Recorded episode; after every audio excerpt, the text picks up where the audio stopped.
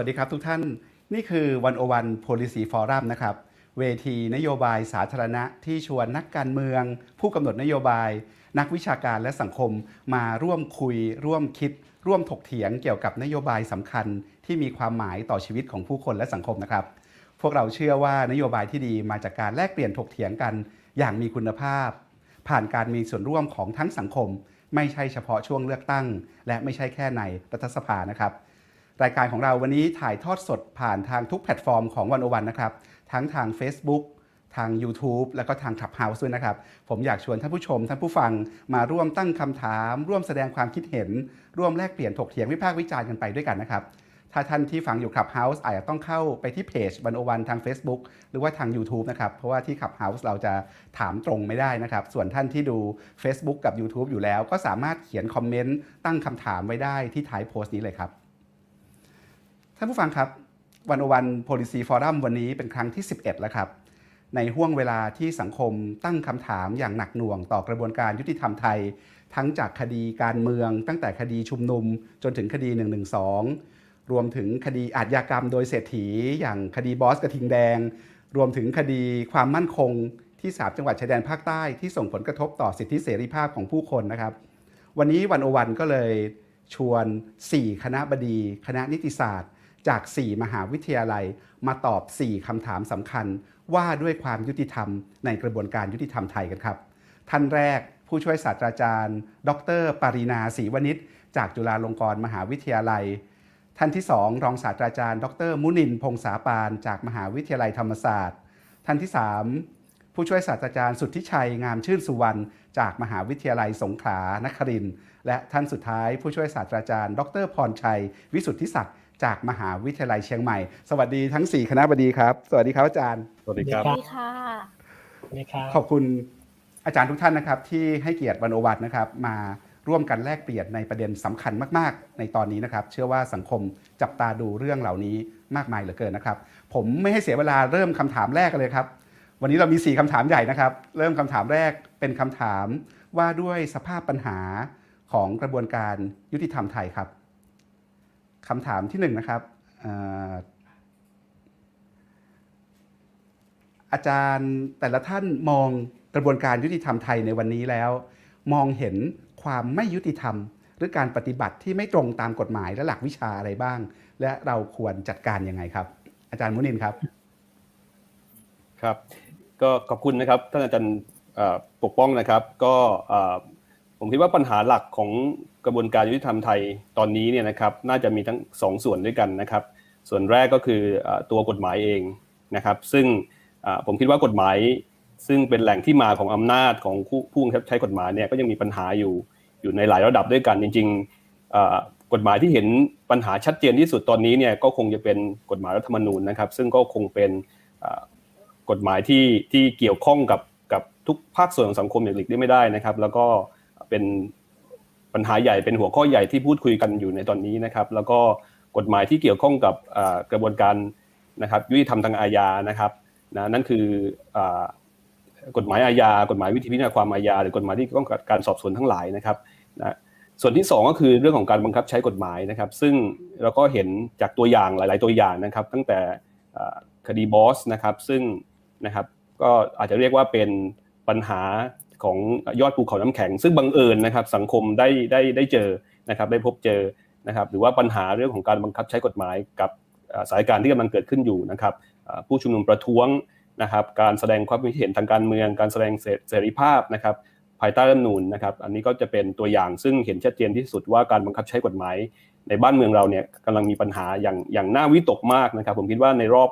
อาจจะในรอบหลายสิบปีที่ผ่านมาเนี่ยเราไม่ค่อยเจอ ปัญหาของของกระบวนการยุติธรรม ซึ่งซึ่งเป็นอยู่อย่างที่เราเห็นอยู่ตอนนี้นะครับ ในในเบื้องต้นเนี่ยผมขออนุญาตนำนำประมาณอย่างนี้ก่อนเพื่อให้ท่านท่านอื่นได้อาจารได้ย์ครับร่วมทีกันนี้แชร์ถ้าเกิดคบเรามาดูเรามาดูคดีการเมืองนะครับ ตอนเนี้ยที่คครันบให้ความสนใจมากๆเลย แล้วคนตั้งคำถามคดเรื่องเฉพาะอย่างเช่น สิทธิการประกันตัวของของผู้ต้องหานะครับ ของผู้แสดงออกทางการเมืองเนี่ยในเรื่องพวกนี้อาจารย์จับตาดูแล้วอาจารย์มองเห็นอะไรที่คิดว่าเป็นปัญหาบ้าง คือจริงๆผมผมผมคิดว่าสิ่งที่มันเป็นอยู่ตอนนี้นะครับ การบังคับใช้กฎหมายโดยเฉพาะอย่างยิ่งคนที่แสดงเสรีภาพนะครับนะภายใต้รัฐนูนนะครับ แล้วก็ถูกกล่าวหาว่ากระทำความผิดโดยเฉพาะอย่างยิ่งนะครับความผิดตามมาตรา 112 ของประมวลกฎหมายอาญาเนี่ยครับผมผมคิดว่าเป็นเรื่องที่ค่อนข้างน่าวิตกกังวลอย่างยิ่งนะครับ แล้วก็มันสร้างความเรียกว่าสั่นสั่นสะเทือนนะครับ ต่อความเชื่อมั่นในกระบวนการยุติธรรม นะครับในภาพรวมทั้งหมดนะครับจริงๆ มันมีอยู่ 4 เหตุผลที่ผมมองว่ามันเป็นเรื่องที่น่าวิตกกังวลอย่างยิ่งนะครับ เรื่องแรกก็คือมันอาจจะไม่ไม่สอดคล้องกับหลักการทางกฎหมายอาญาซึ่งเราเราเรียนกันมาเราสอนกันมานะครับนะแล้วเราคาดหวังว่าจะมีการบังคับใช้อย่างอย่างตรงไปตรงมานะครับและถูกต้องตามหลักวิชารัฐธรรมนูญก็มีบัญญัติไว้นะครับ หลักสันนิษฐานไว้ก่อนว่าเป็นผู้บริสุทธิ์นะครับ เพราะว่าดูจาก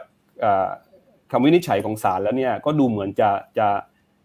โทนที่ออกมาเนี่ยคือเชื่อไว้แล้วว่ากระทาความผิดนะครับนะเรื่องที่2เนี่ยซึ่งซึ่งผมคิดว่าเป็นเรื่องที่น่ากังวลก็คือนะครับคนที่เกี่ยวข้องหรือคนที่ถูกกล่าวหาว่ากระทำความผิดเนี่ยนะครับส่วนใหญ่ก็จะเป็นนักศึกษาแล้วก็เป็นเยาวชน เราเห็นเยาวชนนักเรียนนะครับถูกจับกลุ่มเนี่ยก็เป็นเรื่องที่ที่ผมคิดว่าในสายตาของคนทั่วไปนะครับหรือว่าในสายตานานาชาติเนี่ยมันเป็นเรื่องที่ยากที่จะยอมรับได้นะครับ เพราะว่าเราเราเราทราบกันดีว่า เด็กเยาวชนเนี่ยเขามีความฝันนะครับที่อยากจะเห็นสังคมเนี่ยที่พัฒนาไปในทิศทางที่เขาต้องการนะครับเขาควรจะต้องมีสิทธิ์ที่จะฝันนะครับหลายเรื่องเนี่ยนะครับมันอาจจะเป็นความฝันซึ่งอาจจะคนอาจจะรู้สึกไม่เห็นด้วยนะครับ แต่บางครั้งเนี่ยเราก็อาจจะต้องปล่อยให้เขาเนี่ยเติบโตขึ้นมา แล้วก็นะครับเรียนรู้เองว่าความฝันมันเป็นความจริงได้ไหมนะครับ หรือว่าเขาจะทำยังไงให้ไปสู่จุดที่ฝัน เพราะแล้วเนี่ยการที่ไม่เปิดโอกาสให้เขาได้แสดงออกให้เขาได้ฝันถึงสังคมที่ที่มัน ที่มันดีหรือว่าสังคมที่เขาอยากเห็นเนี่ยมันจึงเป็นเรื่องซึ่งผมคิดว่ามันเป็นเรื่องที่น่าจะน่าจะก็ทั้งจะสะเทือนใจนะครับเท่าที่เห็นเนี่ยนะฮะเรื่องที่ 3 ก็คือการปฏิบัติต่อคนที่แสดงความคิดเห็นหรือใช้เสรีภาพในทางการเมืองเนี่ยนะครับ ก็เป็นเรื่องที่ซึ่งเป็นตัวสะท้อนให้เห็นถึงถึงปัญหาของการเลือกปฏิบัตินะครับ ในการดำเนินคดีอาญาซึ่ง บ้านเราเนี่ยมันมีปัญหามายาวนานแล้วคดีบอสก็เป็นตัวอย่างหนึ่งว่าคนที่มีเงินมีอำนาจเนี่ยนะครับก็จะได้รับการปฏิบัติที่แตกต่างไปนะครับนะแต่ในบางคดีเนี่ยนะครับนะเจ้าหน้าที่รัฐก็นะครับดำเนินการอย่างรวดเร็วนะครับ แล้วก็อย่างเข้มงวดนะครับนะซึ่งอันนี้คนก็จะเปรียบเทียบกันว่าเอ๊ะทำไมคดีอุกชะกันเนี่ยนะครับถึงเกิดความล่าช้านะครับ ถึง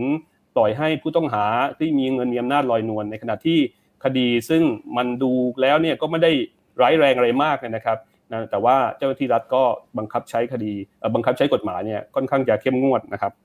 และเรื่องสุดท้ายเนี่ยผมมองว่านะครับนโยบายของรัฐบาลเนี่ยในการดำเนินการเกี่ยวกับคดี1นึเนี่ยอาจจะไม่ได้ส่งส่งผลดีต่อตัวสถาบันพระมหากษัตริย์เองในระยะยาวนะครับโดยส่วนตัวเนี่ยผมผมยังจำพระดำรัสของรัชกาลที่ 9 ได้นะครับ ซึ่งท่านท่านมองว่าการบังคับใช้นะครับคดี1นึเนี่ยนะครับก็จะเป็นตัวที่สร้างปัญหาให้กับให้กับพระองค์ท่านนะครับผมผมเชื่ออย่างนี้นะครับว่าการ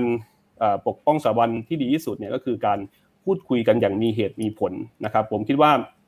พวกเราเนี่ยอยู่ท่ามกลางช่วงเวลาของการเปลี่ยนแปลงนะครับ ทุกสถาบันทุกองค์กร ตัวบุคคลเนี่ยถูกตั้งคำถามทั้งหมดนะครับอาจารย์มหาวิทยาลัยคณะบดีอย่างพวกเราเนี่ยถูกนักศึกษาตั้งคำถาม เราก็ต้องใช้ความอดทนในการพูดคุยให้เหตุผลกับเขานะครับ เรารู้ดีว่าไม่มีใครที่จะหลีกเลี่ยงการตั้งคำถามไปได้ เพราะฉะนั้นนะครับวิธีการในการในการแก้ปัญหานะครับ นะความเห็นไม่ตรงกันก็คือการอธิบายกันด้วยเหตุด้วยผลนี่น่าจะเป็นนะครับวิธีการในการแก้ปัญหาที่ดีที่สุด เพราะฉะนั้นในเชิงนโยบายนะครับในการแก้ปัญหาเนี่ยผมไม่ได้มองว่าวิธีการที่ทำอยู่เนี่ยมันเป็นวิธีการที่ที่ที่ดีที่สุด และจะส่งผลดีในระยะยาวต่อต่อสถาบันหรือองค์กรที่เกี่ยวข้องนะครับครับถามอาจารย์มุนินต่ออีกนิดนึงครับ ทุกวันนี้ศาลไม่ให้ประกันตัวผู้ต้องหาที่อายการสั่งฟ้องนะครับในคดีที่เกี่ยวข้องกับมาตรา 112 เนี่ย อาจารย์คิดว่าคดี1นึเนี่ยควรจะมีแนวปฏิบัติที่แตกต่างจากคดีอื่นทั่วไปไหมครับเออผมผมคิดว่าเป็นแนวปฏิบัติที่ทำทุกวันนี้เทียบกับหลักวิชาเทียบกับสิ่งที่ควรจะเป็นตามหลักวิชาการเนี่ยอาจารย์เห็นแกลบอะไรอยู่บ้าง คือจริงๆคดีคดีพวกนี้ต้องยอมรับว่ามันเป็นคดีที่เซนซิทีฟนะครับคือผมเองก็เข้าใจคนที่เกี่ยวข้องนะครับทุกๆ องค์กรหรือว่าบุคคลที่เข้ามาเกี่ยวข้องเนี่ยก็อาจจะวางตัวลำบากนะครับ แต่ว่า ถ้าคำนึงถึงทั้งหลักกฎหมายนะครับ หลักเรื่องการสันนิษฐานไว้ก่อนว่าเป็นผู้บริสุทธิ์ก็ดีนะครับ หลักเรื่องของความความอ่อนไหวนะครับของของเรื่องเนี่ยนะครับเราจะทำยังไงเนี่ยนะครับที่จะทำให้ทำให้สถาบันพระมหากษัตริย์เนี่ยนะครับได้รับการปกป้องนะครับอย่างเรียกว่านะครับอย่างมั่นคงถาวรนะครับนะผมคิดว่าการบังคับใช้กฎหมายมาตราหนึ่งสองเนี่ยอาจจะไม่ใช่วิธีการที่ที่ดีที่สุดนะครับนะคือคืออาจจะต้องดูระดับนโยบายนะครับ นะของของรัฐด้วย แล้วก็ดูเรื่องหลักกฎหมายด้วยนะครับผมคิดว่านะครับการบังคับใช้กฎหมายอย่างอย่างรุนแรง หรืออย่างเข้มงวดอย่างที่เราเห็นอยู่เนี่ยมันอาจจะไม่ใช่นะครับวิธีการที่สอดคล้องกับกับหลักกฎหมายนะคือแน่นอนเรื่องหลักสันนิษฐานไว้ก่อนเป็นผู้บริสุทธิ์เนี่ยผมคิดว่านักกฎหมายส่วนใหญ่ก็คงจะเห็นคล้าย ๆ กันว่ามันมันน่าจะสุ่มเสี่ยงว่านะครับมันไม่ได้สอดคล้องนะครับกับหลักการดังกล่าวนะครับนะจริงๆ อาจารย์หลายท่านก็ได้แสดงความคิดเห็นผ่านแถลงการต่างๆรวมทั้งตัวผมด้วยนะครับ ซึ่งมองว่านะครับการปฏิบัติของของการใช้ดุลพินิจของศาลเนี่ยอาจจะไม่สอดคล้องกับนะครับหลักสันนิษฐานไว้ก่อนว่าเป็นผู้บริสุทธิ์นะครับในระดับนโยบายอย่างที่ผมบอกไปนะครับ ผมมองว่าเรื่องเซนซิทีฟแบบนี้เนี่ยนะครับการการใช้วิธีการในการบังคับใช้กฎหมายอย่างเข้มงวดนะครับ เพียงเพื่อให้ให้คนที่ต่อต้านนะครับ หรือว่าคนที่ไม่เห็นด้วยเนี่ยหรือต้องการจะพูดเนี่ยนะครับนะหยุดพูดเนี่ยอาจจะ ไม่ได้ส่งผลดีมากนักนะครับนะในการในการไปสู่เป้าหมายนะครับนะในเรื่องนี้นะครับ ผมคิดว่าสิ่งที่ดีที่สุดก็คือนะครับการพูดคุยกันนะครับ ด้วยเหตุด้วยผลเนี่ยผมคิดว่าน่าจะเป็นวิธีการที่ดีที่สุดเพราะฉะนั้นเนี่ยนะครับคือผมผมมองอย่างนี้ครับว่าคนที่ถูกจับเนี่ยก็ก็ถูกจับไปก็อาจจะมีโอกาสพูดน้อยลงถูกต้องไหมครับสื่อสารน้อยลง แต่ว่าในขณะเดียวกันไอ้คนที่อยู่ข้างนอกเนี่ยมันก็ไม่ได้ไม่ได้พูดน้อยลงนะครับ อาจจะพูดมากขึ้นอีกก็คือว่ามันมันไม่ได้ช่วยทำให้ สถานการณ์ดีขึ้นนะครับในในความเห็นของผมนะฮะเพราะแล้วเนี่ยผมคิดว่ารัฐบาลเนี่ยจะต้องต้องกลับไปทบทวนนะครับในเรื่องของนโยบายหรือท่าทีใหม่นะครับผมผมเชื่อว่าศาลเองเนี่ยนะครับก็คือก็คงจะคำนึงถึงทั้งหลักกฎหมายและก็นโยบาย ผมคิดเชื่ออย่างนั้นนะครับเพราะว่าเรื่องนี้มันเป็นเรื่องพิเศษนะครับซึ่งซึ่งต้องดูทั้งหลักกฎหมายและนโยบายไปไปพร้อม ๆ กันเนี่ยนะครับโดยส่วนตัวเนี่ยผมมองว่าหลักกฎหมายก็ต้องชัดเจนว่า มันอาจจะไม่เป็นไปตามหลักกฎหมายนะครับส่วนนโยบายเนี่ยผมผมอาจจะคิดว่ารัฐบาลจะต้องทบทวนใหม่ว่านโยบายที่ใช้อยู่เนี่ยมันเป็นนโยบายที่เหมาะสม และนำไปสู่การแก้ปัญหาอย่างยั่งยืนจริง ๆ หรือเปล่านะครับนะผมยังยังยังคิดว่าการเปิดโอกาสให้มีการพูดคุยกันนะครับ แล้วก็อธิบายกันด้วยเหตุด้วยผลส่วนจะฟังหรือไม่ฟังก็เป็นเรื่องที่นะครับ ก็แล้วแต่คือเราไม่มีสิทธิ์จะห้ามคนถามอยู่แล้วนะครับนะเขาจะพอใจหรือไม่พอใจกับเหตุผลเนี่ยนะครับ ก็ปล่อยให้เป็น เป็นเป็นดุลพินิจของเขาแล้วก็เป็นเรื่องที่สังคมจะเป็นคนตัดสินนะครับครับผมชวนอาจารย์ปรินาคณะบดีนิติศาสตร์จุฬาคุยต่อครับ อาจารย์มองกระบวนการยุติธรรมไทยตอนนี้แล้วมองเห็นปัญหาเรื่องการบังคับใช้กฎหมายยังไงบ้างครับ ก็ต้องกลับไปที่คำถามของเราอะนะคะ ว่าจากปฏิกิริยาของสังคมที่เป็นอยู่ในปัจจุบันเนี่ยตัวเอ่อที่ที่ที่เรามองเห็นเนี่ยหลาย ๆ ท่านก็คงจะเห็น พ้องต้องกันว่าปัญหาที่ใหญ่ที่สุดที่ปัจจุบันเนี่ยเป็นอยู่ก็คือ เรื่องของศรัทธาของสังคมที่มีต่อตัวกฎหมาย ต่อสถาบันแล้วก็หน่วยงานที่อยู่ในกระทรวงในในกระบวนการยุติธรรมทั้งหมดนะคะ ซึ่งมันก็สะท้อนออกมาผ่านการวิพากษ์วิจารณ์ผ่านกันในทวิตเตอร์นะคะ มีทั้งคำที่ด้วยเหตุด้วยผล มีทั้งการด่าทอ แต่เหล่านี้มันสะท้อนให้เห็นถึงความไม่เชื่อมั่น แล้วก็ความเพื่อแพงสงสัยของสังคม ที่ที่มีต่อความยุติธรรมว่า การบังคับใช้การใช้กฎหมาย อย่าพูดไปถึงการกรรมการบังคับใช้เลยการใช้กฎหมายในกระบวนการยุติธรรมเนี่ยมันมันยุติธรรมจริงหรือไม่ มีหลาย ๆ กรณีที่ที่คิดว่าสังคมมีความสงสัย ไม่ชัดเจน แล้วก็สังคมเองก็ยังไม่ได้ยินคำตอบหรือ ไม่มีคำอธิบายพร้อมหลักฐานที่กระจ่างแจ้งนะคะ จากรัฐหรือว่าอาจารย์ไล่ให้เราดูหน่อยได้ไหมครับว่าเรื่องสำคัญสำคัญเช่นการแทรกแซงในกระบวนการยุติธรรมนะคะ อย่างการเรื่องของการแทรกแซงในกระบวนการยุติธรรมเนี่ยอย่างในคดีบอสเนี่ยประเด็นที่สังคมอาจจะมีคำถามที่ใหญ่กว่าว่า จะได้ตัวผู้ต้องหามาดำเนินคดีต่อหรือไม่ อาจจะเป็นประเด็นคำถามว่ามันมีการแทรกแซงในกระบวนการยุติธรรมจริงหรือเปล่า ซึ่งคำถามนี้คือคำถามที่ เรายังยังไม่ได้คำตอบที่กระจ่างแจ้ง มีความพยายามในการที่จะช่วยเหลือให้มีการหลบหนีไปต่างประเทศไหมนะคะ มีการระงับการติดตามตัวที่มีการเร่งติดตามตัวโดยอินเตอร์โพลหรือเปล่า มีการดำเนินการเป็นขบวนการ มีการจัดฉากเพื่อบีบบังคับให้มีการเปลี่ยนแปลงคำให้การหรือพยานหลักฐานในสำนวนจริงหรือไม่ มีการช่วยเหลือเพื่อที่จะทำให้ไม่ต้องดำเนินคดี หรือเปล่าคำถามเหล่านี้ เป็นคำถามที่ประชาชนยังไม่มีโอกาสในการที่จะรับรู้ข้อเท็จจริงในส่วนนี้ ไม่ได้มีการเปิดเผยรายงานที่คณะกรรมการตรวจสอบข้อเท็จจริงที่ท่านนายกรัฐมนตรีแต่งตั้งขึ้นได้รายงานไป สังคมไม่ได้มีโอกาสได้รับทราบจริงๆสังคมอาจจะรู้ว่าถ้าไม่มีการแทรกแซงจริง ก็ต้องบอกมาว่าอะไรที่เป็นหลักฐานว่าไม่มีการแทรกแซงแต่ถ้ามีการแทรกแซงสังคมเราก็อยากจะรู้ต่อไปว่า แล้วรัฐบาลได้มีการดำเนินการอะไรต่อจากนั้น การที่อยู่ดีๆ ก็เงียบไปทุกอย่างเนี่ยมันสะท้อนถึงความไม่โปร่งใส แล้วยิ่งมีการไม่โปร่งใสมากเท่าไหร่มันก็ยิ่งทำให้เกิดความเคลือบแคลงในกระบวนการยุติธรรมมากขึ้นเท่านั้นนะอีกเรื่องหนึ่งก็คิดว่าน่าจะเป็นเรื่องของการปฏิบัติที่ที่ไม่เหมือนกัน ในข้อเท็จจริงคล้ายคลึงกันในกรณีคล้ายคลึงกันเนี่ยโดยหลักแล้วเนี่ยข้อที่จริงอย่างเดียวกันมันต้องตัดสินเหมือนกัน แต่ปัจจุบันเนี่ยมันก็จะมีเรื่องของที่สังคมได้ได้ได้สังเกตเห็นอะไรบางอย่างที่มันอาจจะไม่เหมือนกันในแต่ละกรณี การถ้ามีการจับกลุ่มจับกลุ่มแล้วเอาไปไว้ที่ไหนทำไมบางคดีเอาไปไว้ที่เรือนจำพิเศษได้ทำไมบางคดี เอาไปไว้ที่เรือนจำพิเศษตามปกติไม่ได้ ต้องเอาไปไว้ที่อื่น เหล่านี้มันคือคำถามที่เราคิดว่าเราต้องการคำตอบเหมือนกัน ทำไมบางคดีผู้ต้องหาที่ถูกจับไปหรือผู้ถูกจับกลุ่มไม่ได้พบทนาย ในขณะที่บางคดีทำไมเขาถึงได้พบทนาย เหล่านี้คือคำถามที่มันทำให้เกิดความเคลือบแคลงในความยุติธรรมที่ที่ที่มี สิทธิในการมีทนายสิทธิในการต่อสู้คดี เป็นสิทธิขั้นพื้นฐานที่สุด ในกระบวนการยุติธรรม มีเหตุผลอะไรที่ทำให้ผู้ต้องหาผู้ถูกจับกลุ่มพบทนายไม่ได้ สังคมต้องการคำตอบเหล่านั้น ครับ อาจารย์พูดถึงคดีบอสด้วยนะครับ เมื่อกี้ค่ะอาจารย์เป็นหนึ่งในคณะกรรมการตรวจสอบข้อเท็จจริง และข้อกฎหมาย กรณีสั่งไม่ฟ้อง คุณวรยุทธ์หรือบอสอยู่วิทยา อาจารย์ก็เกรินๆไปบ้างแล้วแต่อยากจะชวนอาจารย์คุยต่อนิดนึงตรงนี้ ว่าในคดีนั้นเนี่ยอาจารย์ค้นพบจุดอ่อนตรงไหนบ้าง โดยเฉพาะในขั้นตำรวจและอัยการ แล้วเราจะถมจุดอ่อนตรงนั้นยังไงได้บ้างครับ ค่ะก็อย่างแรกที่ที่พบนะคะ คือเราพบว่ามันมีความไม่ได้ ไม่ไม่มีความโปร่งใสในกระบวนการโดยเฉพาะอย่างยิ่งในช่วงก่อนที่จะไปถึงศาลเราไม่ได้เราไม่ได้ชี้ให้เห็นนะคะว่าว่าถูกว่าผิดมันก็ต้องมีการพิสูจน์เนี่ยกันต่อไป แต่สิ่งที่เราพบก็คือว่ามันง่ายมากกับการที่จะมีทุกทุกอย่างเวลาที่คดีสิ้นสุดลงเนี่ยมันเงียบในชั้นฝั่งสั่งสั่งไม่ฟ้องคดี ถ้าสั่งฟ้องคดีคดีก็จะไปสู่ศาลแต่ถ้าสั่งไม่ฟ้องคดีเมื่อไหร่คดีเงียบ เหมือนอย่างคดีเนี้ยเรารู้เรื่องนี้จากสื่อต่างประเทศ ถ้าสื่อต่างประเทศไม่ขึ้นไม่ไม่ยกยกขึ้นมา เราก็จะไม่มีทางได้ทราบ ตามบปวิทยาเนี่ยบอกว่าถ้าสมมติว่าสั่งไม่ฟ้องคดีเมื่อไหร่เนี่ยก็ต้องแจ้งหลักฐานให้กับผู้ร้องทุกข์หรือผู้ต้องหาทราบผู้ต้องหาเขาก็อาจจะทราบ แต่ตัวผู้ร้องทุกข์ในคดีแบบนี้เป็นคดีที่ผู้ร้องทุกข์หรืออีกหรือคู่กรณีเนี่ยเสียชีวิตไปแล้ว แล้วเขาก็ไม่มีญาติพี่น้องอะไร นะคะที่ใกล้ชิด เพราะฉะนั้นเนี่ยไอ้ตัวสรุปสำนวนการสั่งไม่ฟ้องคดี มันก็ไม่ถูกเปิดเผย และมันก็ถูก